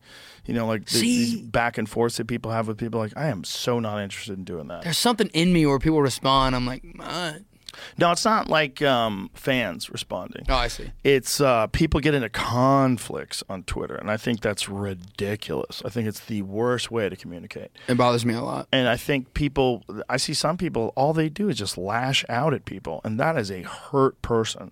That's what that is. That's all it is. It's like it's not a healthy way to live your life. But you have to empathize a little bit inside yourself too with those people. 'cause Sure. sometimes people tweet at me and I'm like, hey man, but I don't tweet back ever. I always control myself most of the time. I'm not. Yeah, I have don't quote friends- me on that. I But have friends that tell me about tweets that they read. Isn't that crazy? I'm thinking about fucking telling that guy to fuck off, and I'm like, come on, man, stop reading that shit. yeah, it doesn't matter that much. I don't think at the grand. But I like it to is tweet- interesting to read all these different people's opinions and thoughts. I, I do love that about Twitter that you'll get like these hardcore leftist perspectives and hardcore right wing perspectives and every. I think as much as it makes people uncomfortable, you have to have a place where everybody gets to talk it out. Everybody gets to talk, And it's The beautiful, Loony Twitter. people that think that fucking nuclear bombs aren't real. Do you know that's a that's a big one that's going around? the Nuclear internet bombs now? are not real. Yeah, nuclear bombs are hoaxes. It's a hoax. Okay. That's the latest. Oppenheimer was bullshit, man. It's it's semi connected, I think, to flat Earth. Let's go. uh, I think it's Oh. Get those semi guys together, man. connected to dinosaurs aren't real. There's like a Let's three pronged attack of idiocy. That's crazy. What is uh what's their main reasoning behind nuclear bombs? Well, they, I, they, I just think they're, they think they're big bombs, just not just big nuclear. bombs. Yeah. Yeah, there was like some Twitter thread I was reading where they were talking about how nuclear bombs have to be fake because Hiroshima and Nagasaki don't have any nuclear fallout. I'm like, That's what the fuck are I've you been there. When I was a kid, I went. I saw the museum, bro. Dude, if you're a little kid and you're walking through, uh, I wonder. I seriously wonder how many of these people that are having these conversations online are like Russian agents, or the, or they're feds, or they're like somebody who's just d- designed to make people stupider. I should worry about the same thing now. Everyone who tweets at me is a Russian agent, bro. I'm saving the I world, fucking baby. seriously wonder because you remember when uh, free bleeding was a thing on 4chan, and they talked some feminists into not wearing tampons and just bleeding in their pants as a sign of empowerment. Free, I, Fl- I wasn't a part of free this movement. No. Free bleeding, but it became a, people actually did it. Some people actually did it. It was like a But it troll? was a troll at first. Oh, and I think a lot of these things, whether it's flat Earth a or big whether metaphor. it's uh, nuclear bombs aren't real, I think it's a lot of crazy people and a lot of people that b- watch too many YouTube videos. But I also think some of it has to be someone that's like monkeying with people's ideas, like throwing preposterous ideas that are well articulated out there to When get we people to did- believe in nonsense and when then we- argue about it. When we did the uh, the Ticketmaster stuff and we made it a big deal, uh, my managers they came to me like, "Hey man, you got to be ready for bots and things online. Oh, yeah. to manipulate how you're feeling and make you respond in a way where Well, also manipulate the conversation about you. and you get upset.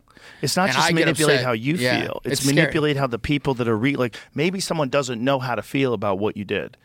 And they're like, uh, I mean, I think he's doing it for us. And then you go and read on Twitter, that guy's a selfish piece of shit. That guy this, that guy that. You're reading all these horrible takes that might not even be, Be real. people. They might not be people, or they might be engineered by people through multiple fucking sock puppet accounts. If you go to like a famous person's like Twitter and things like that, you can look at who's following in them and like uh if you like scroll down, like this is fucking psychotic that I know this. I don't do this myself. I just know from talking to people and things. If you like scroll down, you can see like just fucking like hundreds and hundreds of bots and stuff like that. Oh, who, yeah. who are just tweeting crazy shit, but their accounts aren't really like like three people follow them and they're following like 600 people and all Mm-hmm. the 600 are like famous people and they're either saying like nice shit or mean shit and you're like Mm-hmm. this is weird It's weird. what's going on man It's anytime there's culture war stuff. Like anytime there's stuff about like trans rights or anytime there's stuff about Ukraine war, like these uh, right like uh anytime there's an abortion debate, you will read these comments. I will go through the com- uh, the the um that that one's a big one. The Roe v. Wade one's a big one. If you go through those comments and you read them, some of the the people you look at their page, like I'll, I'll read like some preposterous take on on things, and then I go and read their page. I'm like, oh, this isn't even a person. yeah yeah and it's a lot of times it's in politics and shit like that when i when i Yes. said that shit about like uh whatever bud light because my fucking sister's spouse is transgender I like I, I like hired a security guy for a second. I was like, man, this is crazy. But People then are I- mad at you. Yeah, not, and not being a bitch either. I was like, man, it's kind of scary, bro. I live in a city.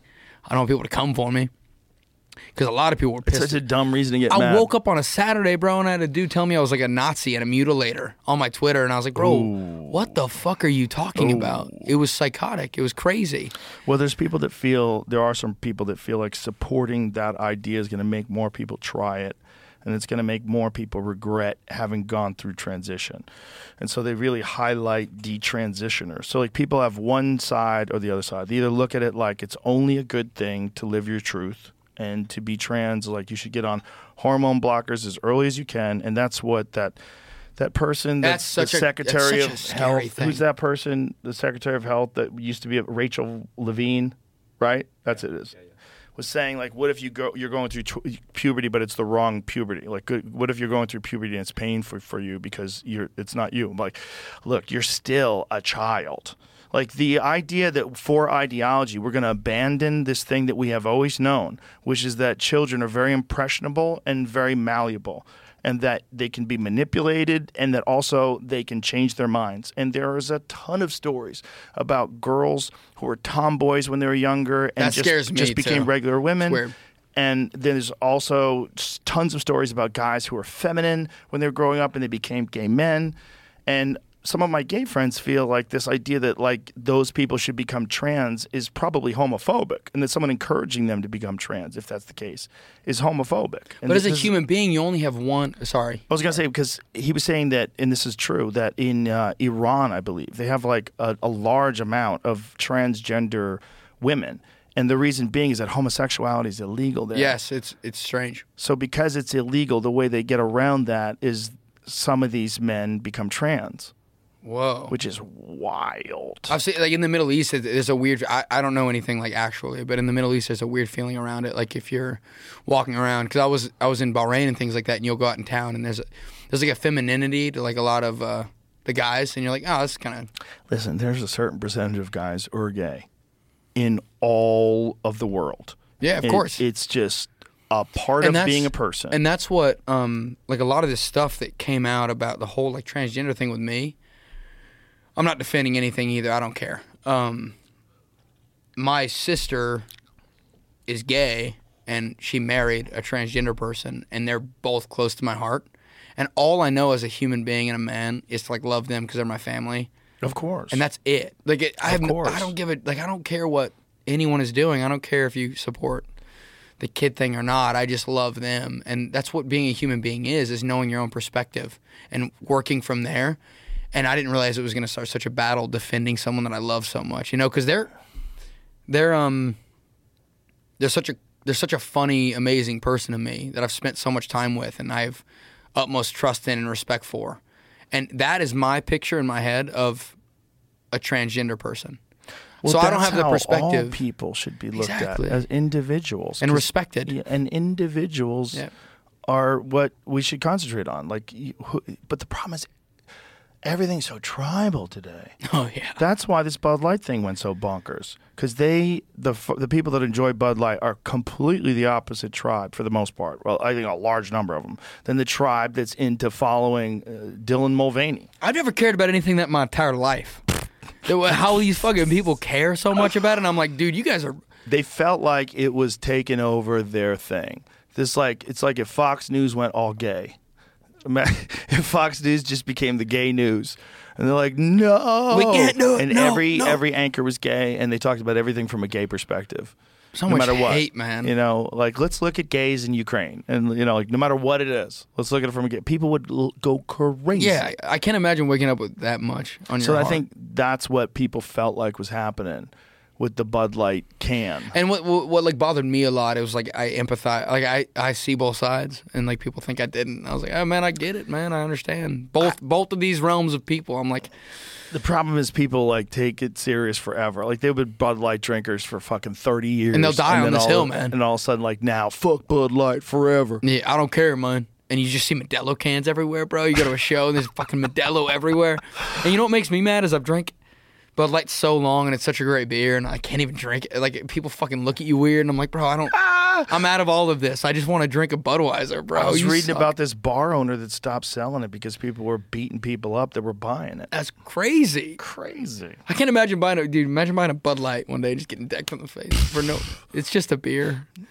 It's just Yeah. a beer. You man. fucking leftist. You suck. You yeah, should die, you're, you're man. everything that's wrong with this fucking country. you're Fuck supporting you, that pussy. man. That's how this shit is gonna fucking take over. You gotta punish these people. Look at this American flag I'm on. The thing that's going on though is uh, people are getting fired. Like regular folks that work in breweries are getting fired because the demand is down. So as the demand is down, the production is down. The production is down. Jobs are down, and that's uh, an unintended consequence. You were talking about that earlier before we got on here, and you were saying they were down like fuck the market cap or whatever. It's Well, just let's see crazy. what the number is. Like, what is? Uh, I've been checking the stock every day, but I it's guess I just more don't than know anything. twenty billion. They've lost more than twenty billion dollars.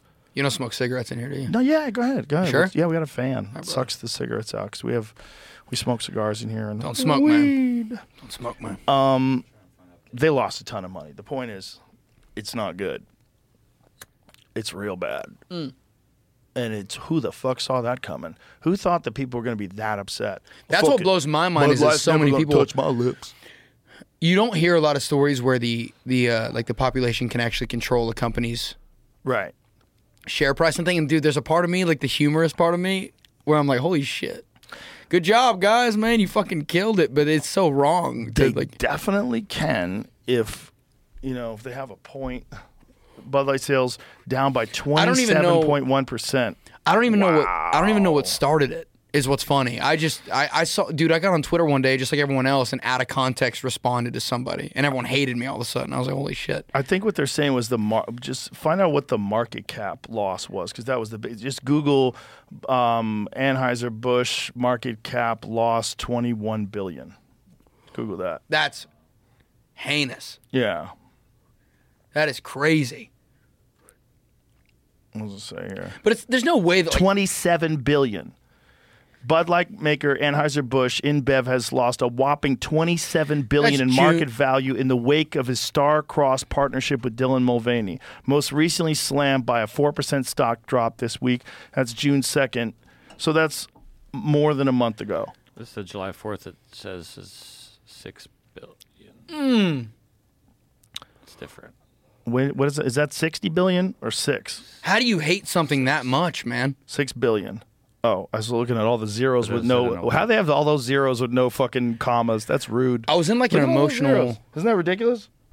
I was in a pretty weird place when all this stuff happened too, because there was like a shooting in uh in Colorado or something where some dude, some some guy, he like ran into a transgender bar or something, a gay bar or something, and just killed a few people, and it was crazy. My sister was really emotional about it because she's gay, and I when all this wasn't shit. that like a non-binary person too? I, I don't, that was the s- that was the uh, tech. I don't know what that was.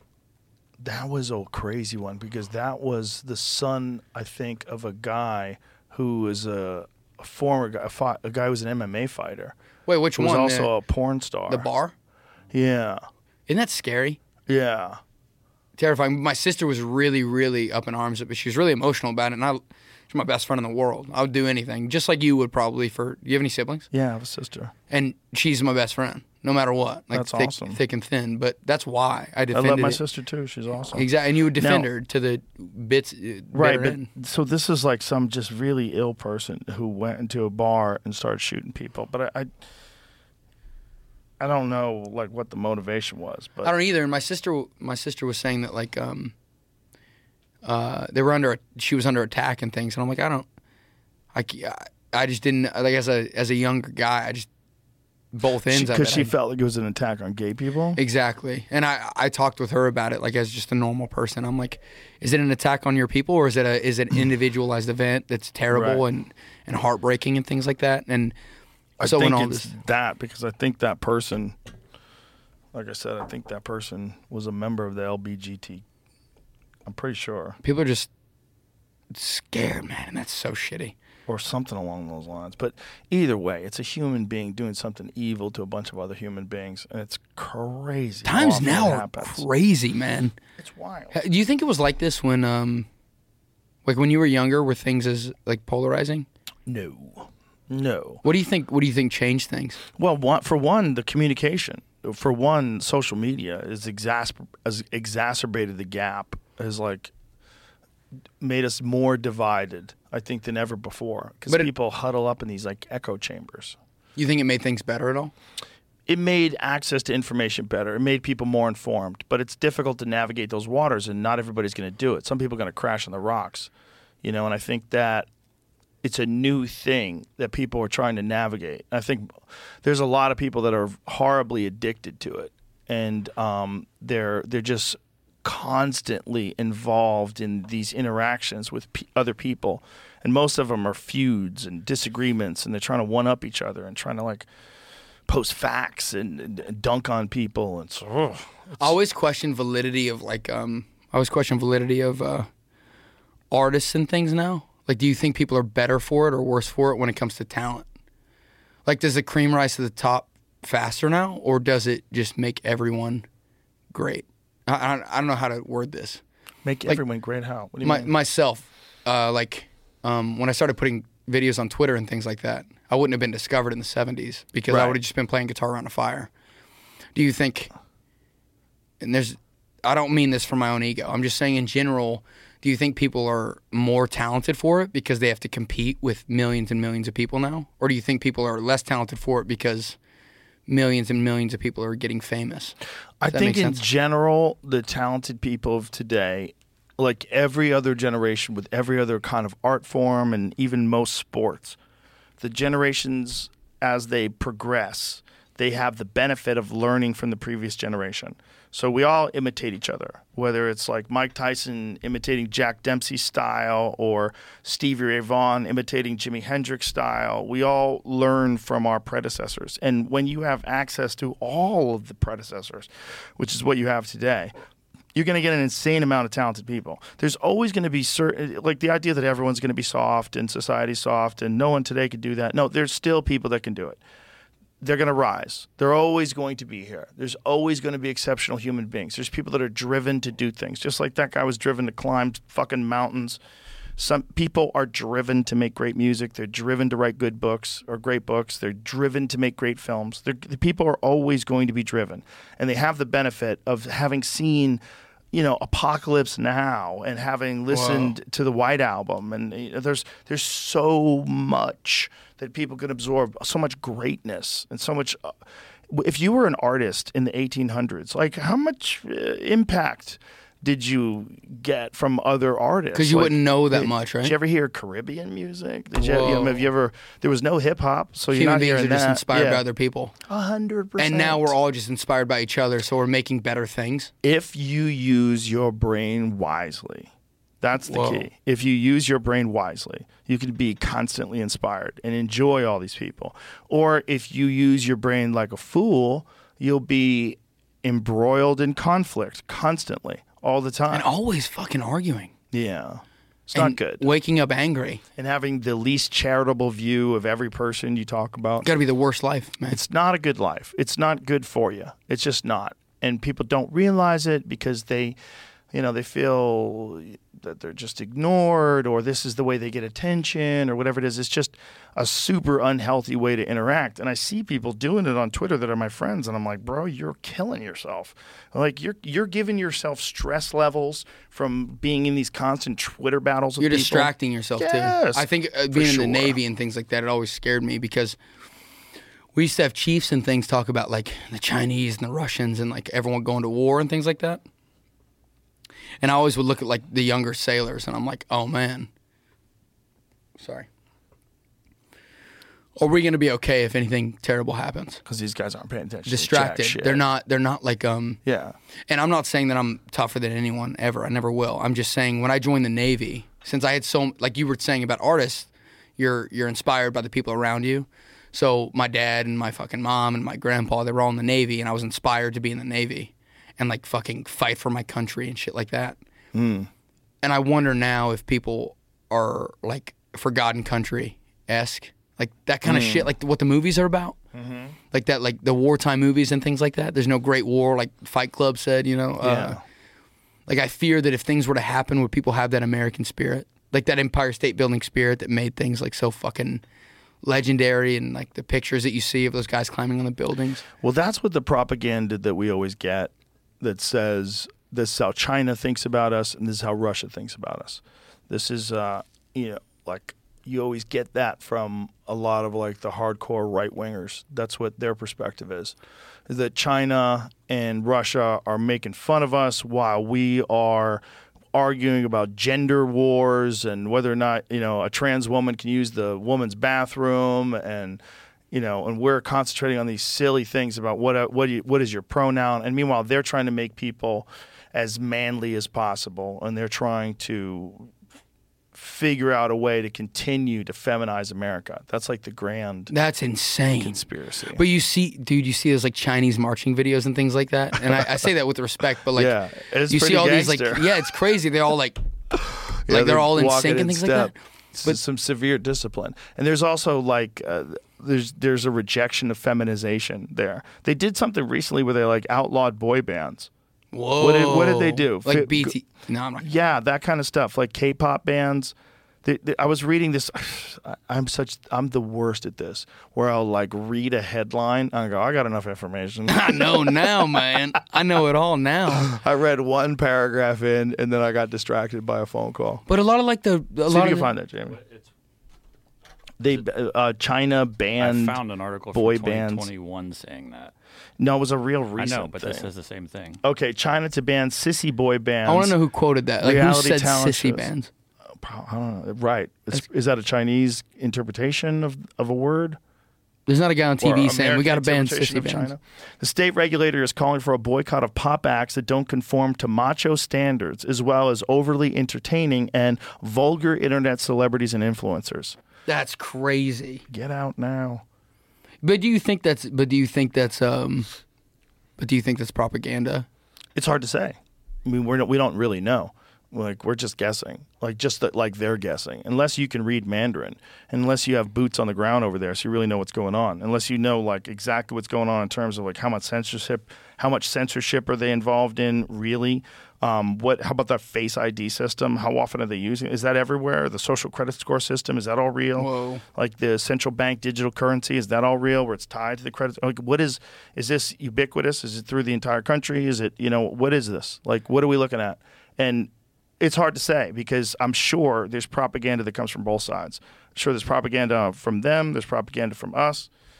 It's hard to say today, like what exactly is going on, but it seems like they are doing things, at least in uh, some videos that I've watched, where they're that that sort of technology where they were talking about with um, the ears in that cartoon. They're doing something similar, at least a test version of, with children in classes where they have this headgear on, and the headgear is monitoring whether or not the kids are paying attention. I, s- I was taking a I, I- I'm going to college right now, and I was taking a proctored exam the other day, and I was talking with my buddy about it, and he was saying that we might sound like idiots if this doesn't exist, but they were saying that like in the classrooms in like China and things like that, or whatever country, um, they have like video cameras that monitor where eyes are going. That's what they were talking about in this thing. That's so th- these scary. kids had these headsets on, and they were monitoring their faces to make sure that they weren't looking at their phones and they weren't looking somewhere else.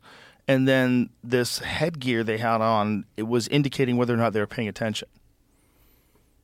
That's crazy. Yeah. So But- like I guess it's like a different frequency. But doesn't that make you a different person? Like when you're cheating in class as like Right. fourth grader, doesn't that make you resourceful?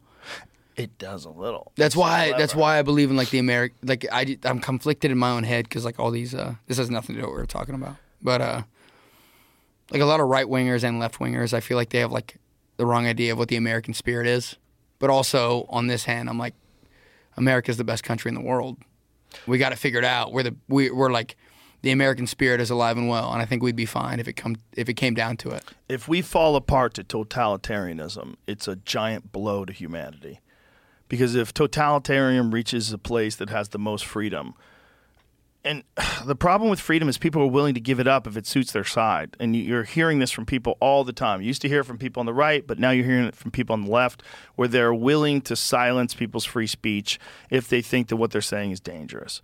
And you can't do that because no one gets to decide what's dangerous and what's not dangerous. Because if you allow people to, they keep moving that fucking goalpost and then they'll silence you. And then if you're uh, a liberal and you vote for this and you want this to happen, then it gets in place and then a, a Republican wins and they use that same thing to stifle liberalism. It's all competition. Like, so this is the kids with the things in their head. And that green light is apparently, or one of the different color lights. White means you're offline. They look so that means happy. You're not paying attention. This is a Black Mirror episode. Yeah, this is wild. And so they use facial recognition to make sure the kids are paying attention. Who owns the Wall Street Journal? Look at this facial recognition. I do not know. Look at their facial recognition. How wild is that? That's what I was talking about with the proctored exam I was taking. Yeah. Imagine, but dude, there's such a fine line between like safety and cheating and like, is it good or bad? Well, it's not cheating, but but it definitely is enforcing uh, concentration. So is the if the results are better, like right, if they get better grades, is that worth it? To like completely give up freedom like that and to have a fucking headband on. And then people don't rise to the top either. If they're great, they probably still will, because like even if you're paying attention, you might be you might be just a dumbass, you know. Whereas some people are paying attention and they have brilliant ideas. Like you're always, I think th- there's always going to be competition. Whether you're focusing, or, there's there's going to be more competition probably because more people will be forced to be disciplined, you know, forced to they'll be forced to do the work as opposed to like fucking off and you know procrastinating. Which yeah, is but a lot those of people, people, have a do tendency- amazing shit too. Like the, They do. the shitty guys, man. In class, I was shitty. Yeah. Man, I never had good. gra- I was always shitty. Like teachers hated me. And if you want good songs, You know what I mean? Yeah. Like what, if, dude? And also, like I don't have kids yet. Um, if your kid came home and was like, "Hey, I had this headband on today that was making sure I didn't look to the paper next to me," how would you feel about it? not good. I would not be into that. I would not allow that. I would, I would, Exactly. I would find another school. That I just, I just think you have to have a certain amount of freedom, especially coming from a person like me, who's a creative person. Like I do, what what I do doesn't, it didn't exist when I was a kid. It's a new thing, like to be able to podcast or stand up always existed, but that's also like it's a very creative thing. You It's gotta gotta be a able new to have thing now, though, freedom. too. Yeah. podcasting is fairly new, right? It's like twenty years old, but stand up is you know hundred years old or whatever it is. But like the most recent versions of it. You can't have that unless you have freedom of expression. You can't have it. It won't exist. And you have to be Chinese able to- primary school stops using headbands to study pupils' concentration levels after public outcry. Oh, that's good. Well, that's good. That's a good Well, that's thing. good that there's public outcry. This was four years ago. This article got posted. Interesting. And it's weird that this video has been going around even recently. Same Yeah, video. interesting.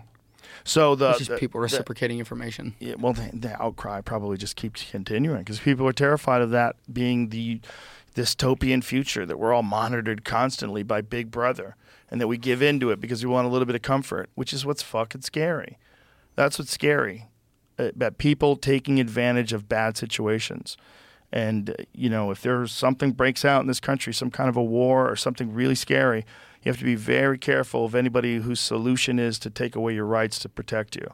Got to be very careful of that because that's what tyrants do. And they've always done things like that. Always. And they have all the information. Yeah, well, that's the other thing that's crazy. They have all your data. They have everything. From they have being your a- geo tracking location. They can. f- They know where you are. From Constantly. the time you were a kid, for me at Yeah. least. For If me that at least. thing on your fucking iPhone can track you, and you can decide to let your friends track you.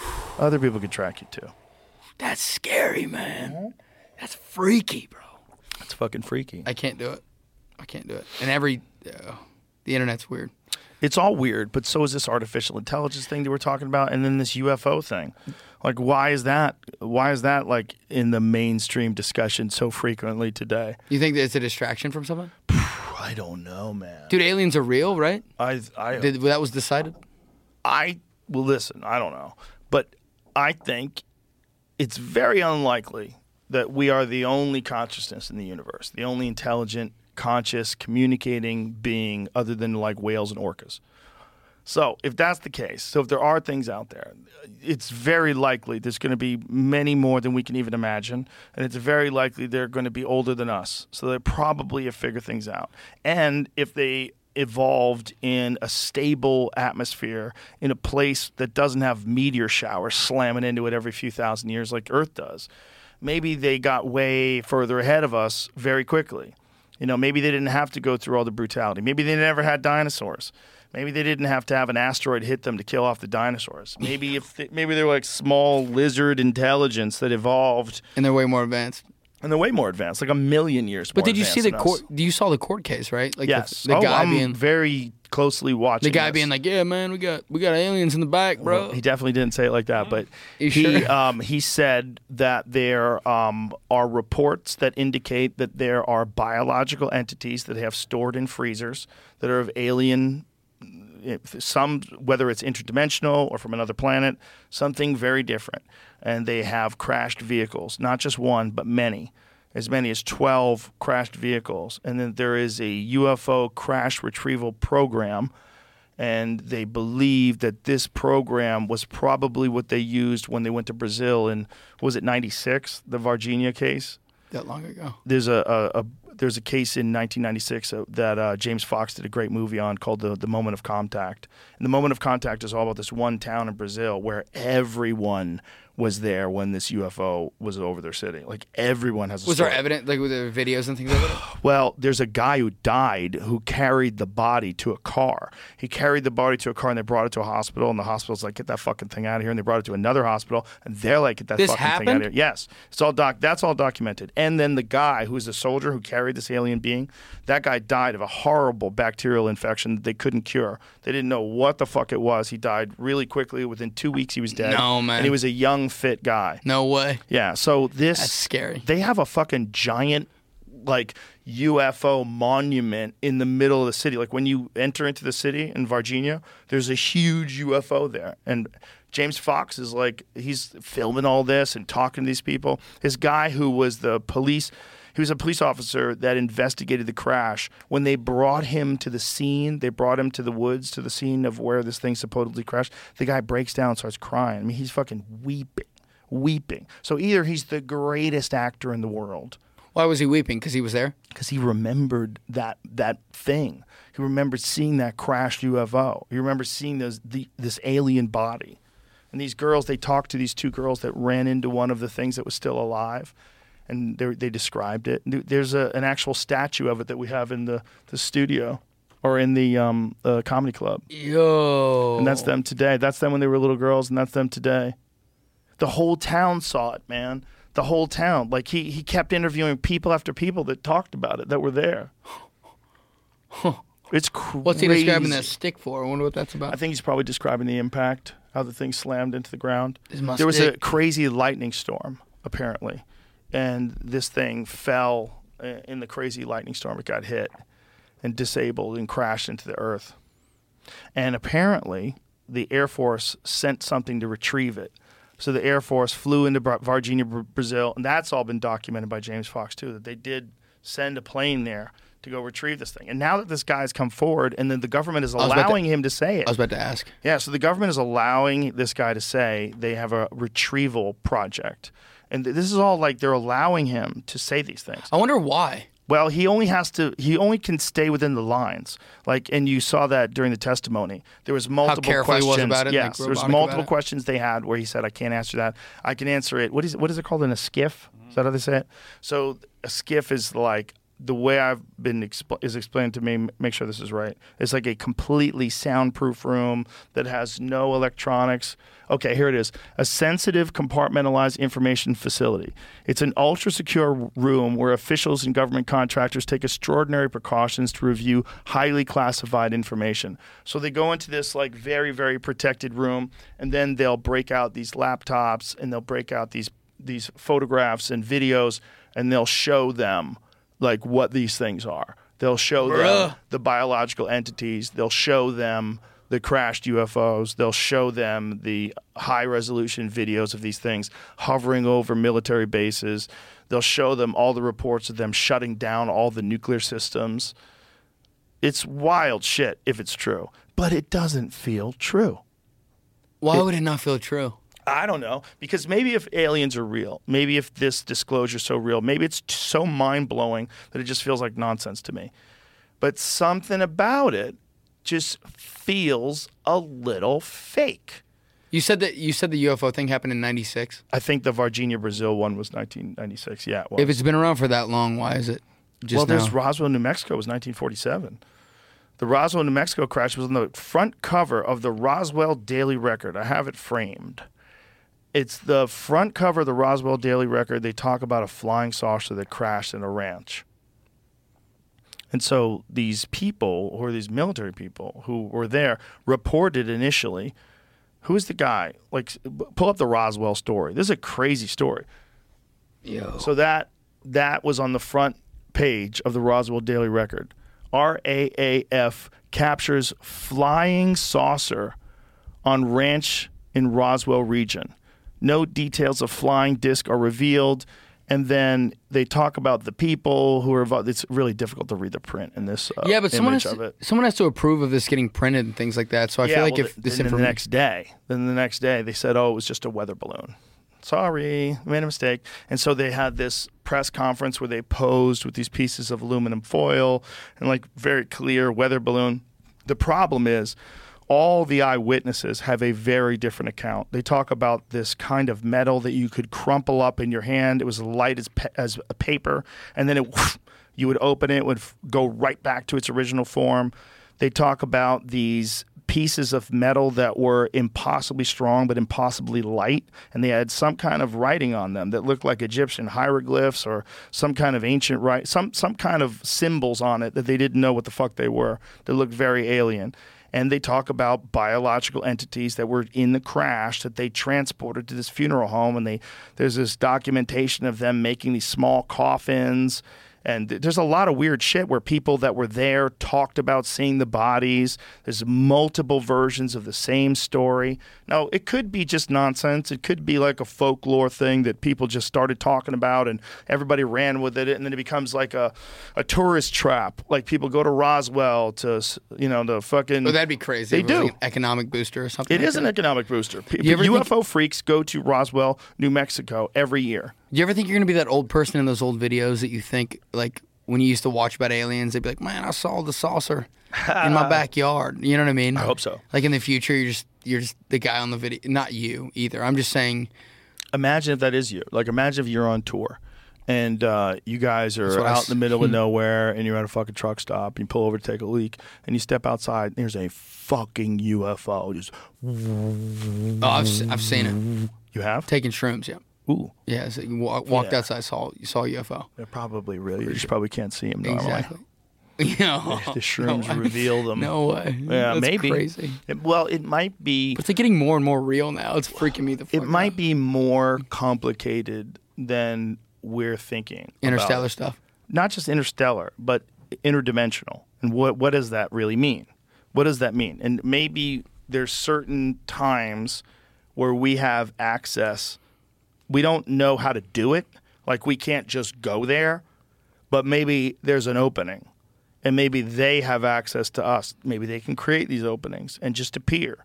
Maybe they're from something that is so different than what we're experiencing here on Earth that we can't even understand what the fuck they're talking. There, there might be a million years more advanced than us in a completely different dimension, and they figure out a way to visit, and they can figure out a way to just whoop, just show up and hover and move around things.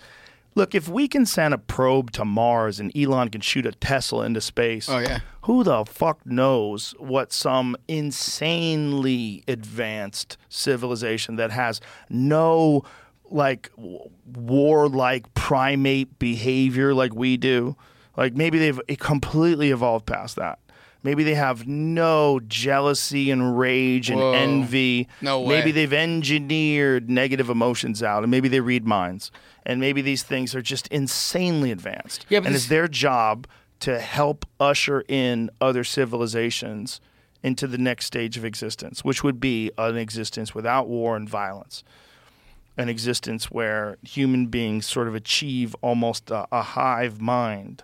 That makes the whole God conversation crazy. Well, God might be the universe.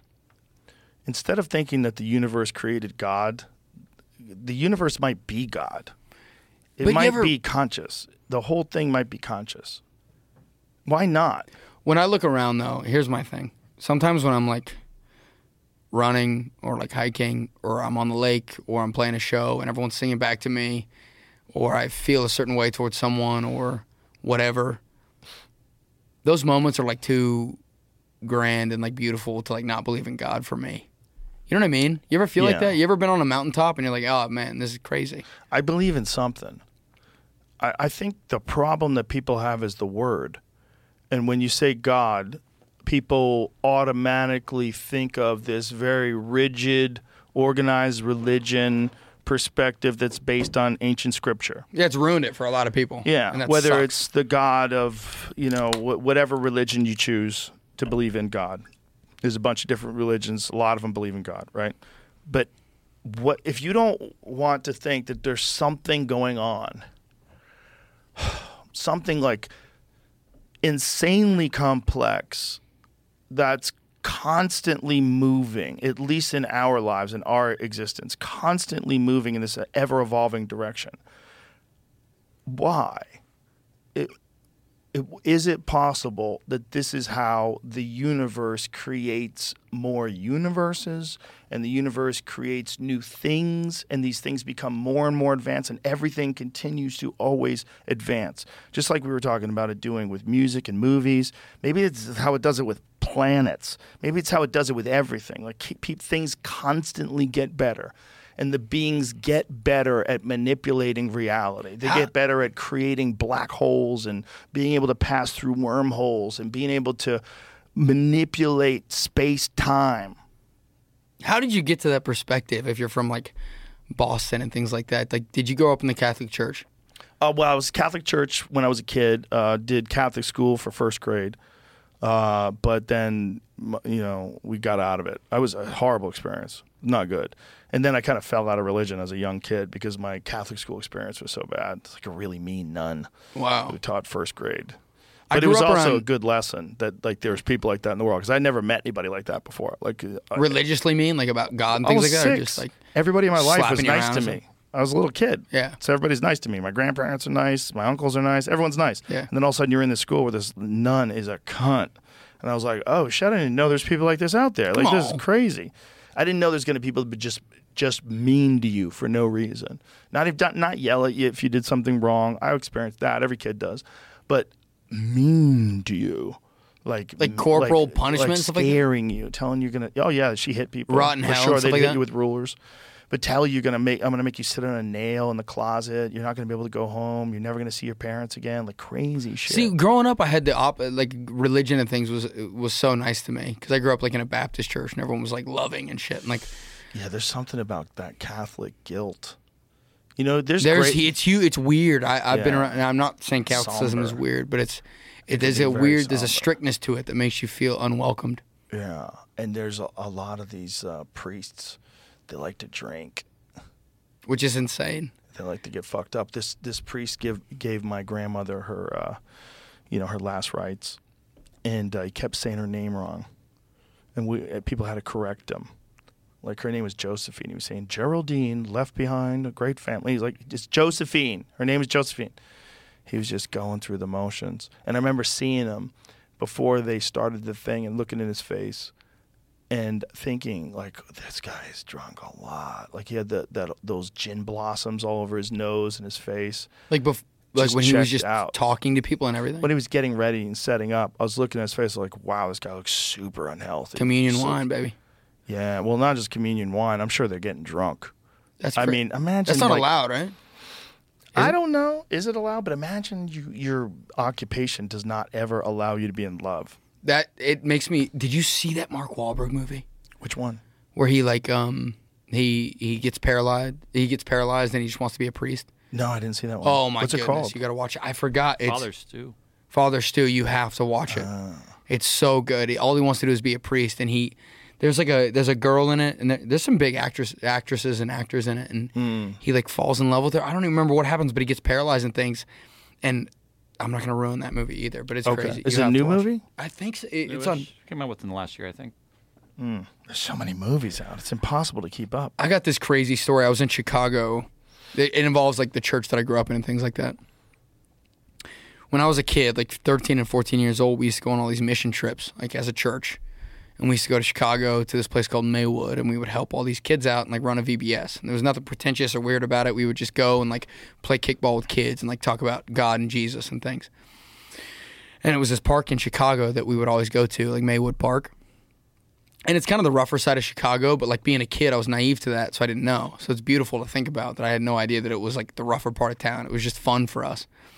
And um, we went back to Chicago two weeks ago to play uh, the Windy City Smokeout, and I was there, and I was there for three days, so I didn't really have anything to do. And one of the days I was off, I um, I wanted to go to that park that I went to when I was 13. So it's been like 17 years or 15 years since I'd been there. And I, I haven't talked to the pastors and things that I had. Like we had pastors growing up. I don't know about Catholicism, but it, they're just called pastors, like the guys who are over you. And um, on the way there, I had no idea where I was going. I didn't even remember where this park was in Maywood, Chicago. I didn't even know where Maywood was. So I just typed in Maywood into the Uber app. And my, it was so beautiful, man. Like the Uber started driving me out there. And I was riding out there and I was like, where is this park? I have no idea. And uh, there was this, the, the story's all over the place, sorry. But when we used to go on that mission trip, Chicago had been flooded really terribly. And there was this lady named Miss Barnes who I had who I had like helped clean out her house when it had flooded really bad, and uh, she had written me letters while I was in the Navy, like all like letters throughout the years, and I would write her back and things like that, and I would send them back and forth. One day I sent her a letter and it was sent back to the sender because she had passed away, and I I had known when I saw the the damn uh, like back to sender thing. So I'm on my way to this old church that we used to do these missions out of, and I'm calling my old youth pastors, and I'm like, "Hey, where's this? Where's this park at? Where's this church at?" and finally I get in touch with this guy named John who lives in Maywood and he sent me the, all the addresses to like the park and the house and everything. And I go out there and it's been 15 years and I'm sitting in this park and it's a Friday at like 6 p.m. And when we used to go out there, there used to be just be all these kids and things like that playing kickball and like in the basketball, in the basketball courts and at the park. And like there was an American flag hanging up and stuff. And I went out there and there was nobody. And it was completely desolate. It was 5 p.m. on a Friday in the summertime and I was just sitting on the I was sitting on the bleachers and I was looking around. I was like, man, this has got to mean something. It's got to mean something terrible or crazy. Like, are people just inside now? Do people just hang out inside? And then I went to the house that she had lived in, Miss Barnes, the one that I'd cleaned out from the flood, and no one was there.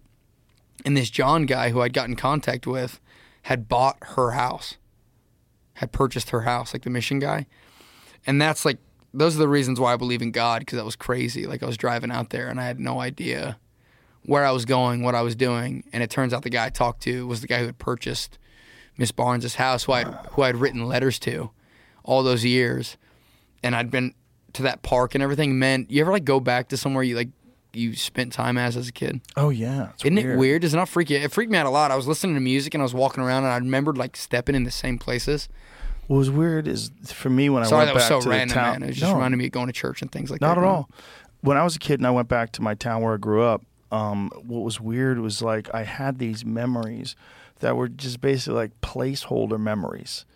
They were like like framework where I knew the specifics of stuff, but I didn't really have a memory of it until I went there, and then all of a sudden, like everything filled in. That's I what freaked me out. I was at the Yeah. house and things like that, and I was walking around. I was like, "Oh my god, I remember lifting this here and like Yeah, kicking this ball yeah, here." And like, yeah, you, f- it fills in.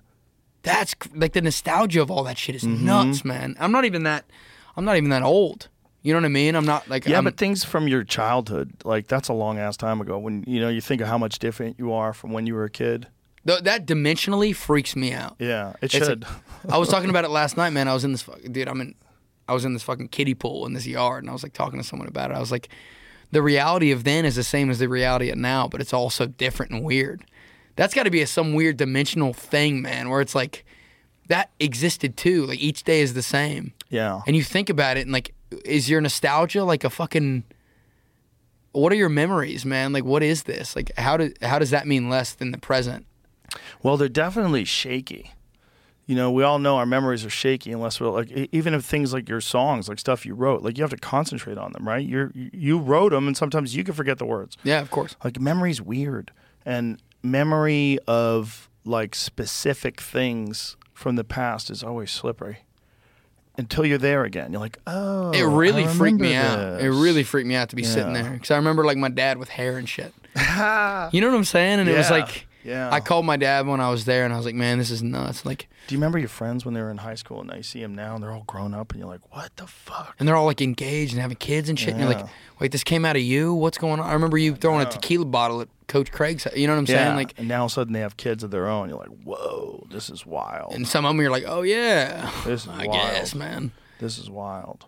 And yeah, um, damn, it's fascinating. It's becoming an uh, uh, adult human being is fascinating, and then as you're becoming an adult human being, more and more other people are becoming adult human beings. They have a different way of living their life than you do, and that's why like every generation looks at the new generation. Oh, these fucking kids today. But everybody and everyone says it, and I've been feeling it so Everyone said vividly. What scares me the most about growing up is having songs. It's got to freak you out too about having podcasts. Do you ever feel like you're gonna look like having all these songs from the time I was 22 to now? Sometimes Yeah. I'm like, I've made peace with it. It's just what I do. I have conversations with people. like my kids are gonna hear it one day and yeah, be like, my kids listened to my podcast before. Specific ones, spe- especially people that they like on it, artists that they like. They'll listen to this one. I'm just, like your vul- your most vulnerable moments. You know, your kids. you Sure. know, yeah, that's that's You know. beautiful though, man. That's cool. It's you know, we're fucking talking about aliens, man. That's crazy. Well, sorry to your kids. That, that's a fascinating thing to talk about. Yeah, it my is. kids talk about it too. It is. Everybody does. It's one of those things where it's like if it's true and it's real, the, the whole map that we have of reality is very different now. If these things really are visiting, and they really are these super sophisticated creatures that have been here from the beginning, they have been around as long as the Earth's been around. They've been visiting and checking in on us. It'll That's change. real. It'll change the trajectory of the entire universe. Like it'll it'll like that's why I brought God up earlier. That's why I went into that fucking Chicago story. But like, it'll change how people have lived their lives for the last yeah six hundred years, which is scary, man. That's got to do something terrible. Is it though? Is it scary or is it good? Evol- is it It's just evolution? or is it Yeah. just is? Is it just is? It just Yeah. just is life. This is life. This is what it is. Like you can just decide you wish we were living in 1967 when you had a fucking call on a phone that was. Do you ever meditate? Sure. Really? Yeah. All the time. Is it is it out of just like purely? I do it when I want to clear my thoughts. I do it uh, in the sauna because it's a good way to concentrate while I'm cooking myself.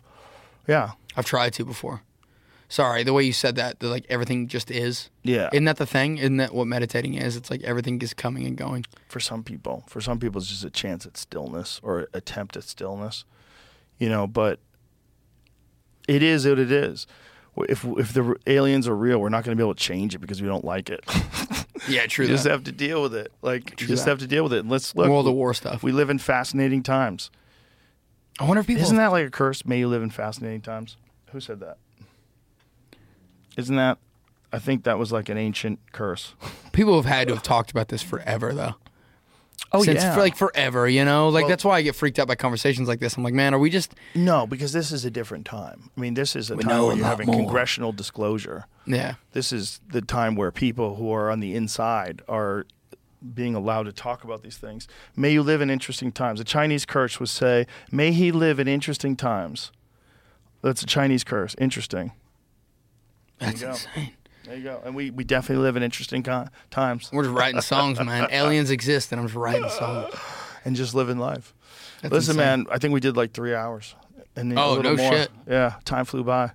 Wow. Yeah. Kick me out. Great man. time, my friend. That's Thank you. crazy. It was awesome. Wow. This is a pleasure. And uh, I really appreciate you coming in. It's been fun hanging out with you. I loved your show, and Been uh, I'm beautiful. a fan, and I appreciate everything you do, man. It was a lot of Thank it you, was a Joe. good time. I Thank appreciate you. it. Let's go. All right. Hell yeah, All right. man. Bye, everybody. Have a good evening.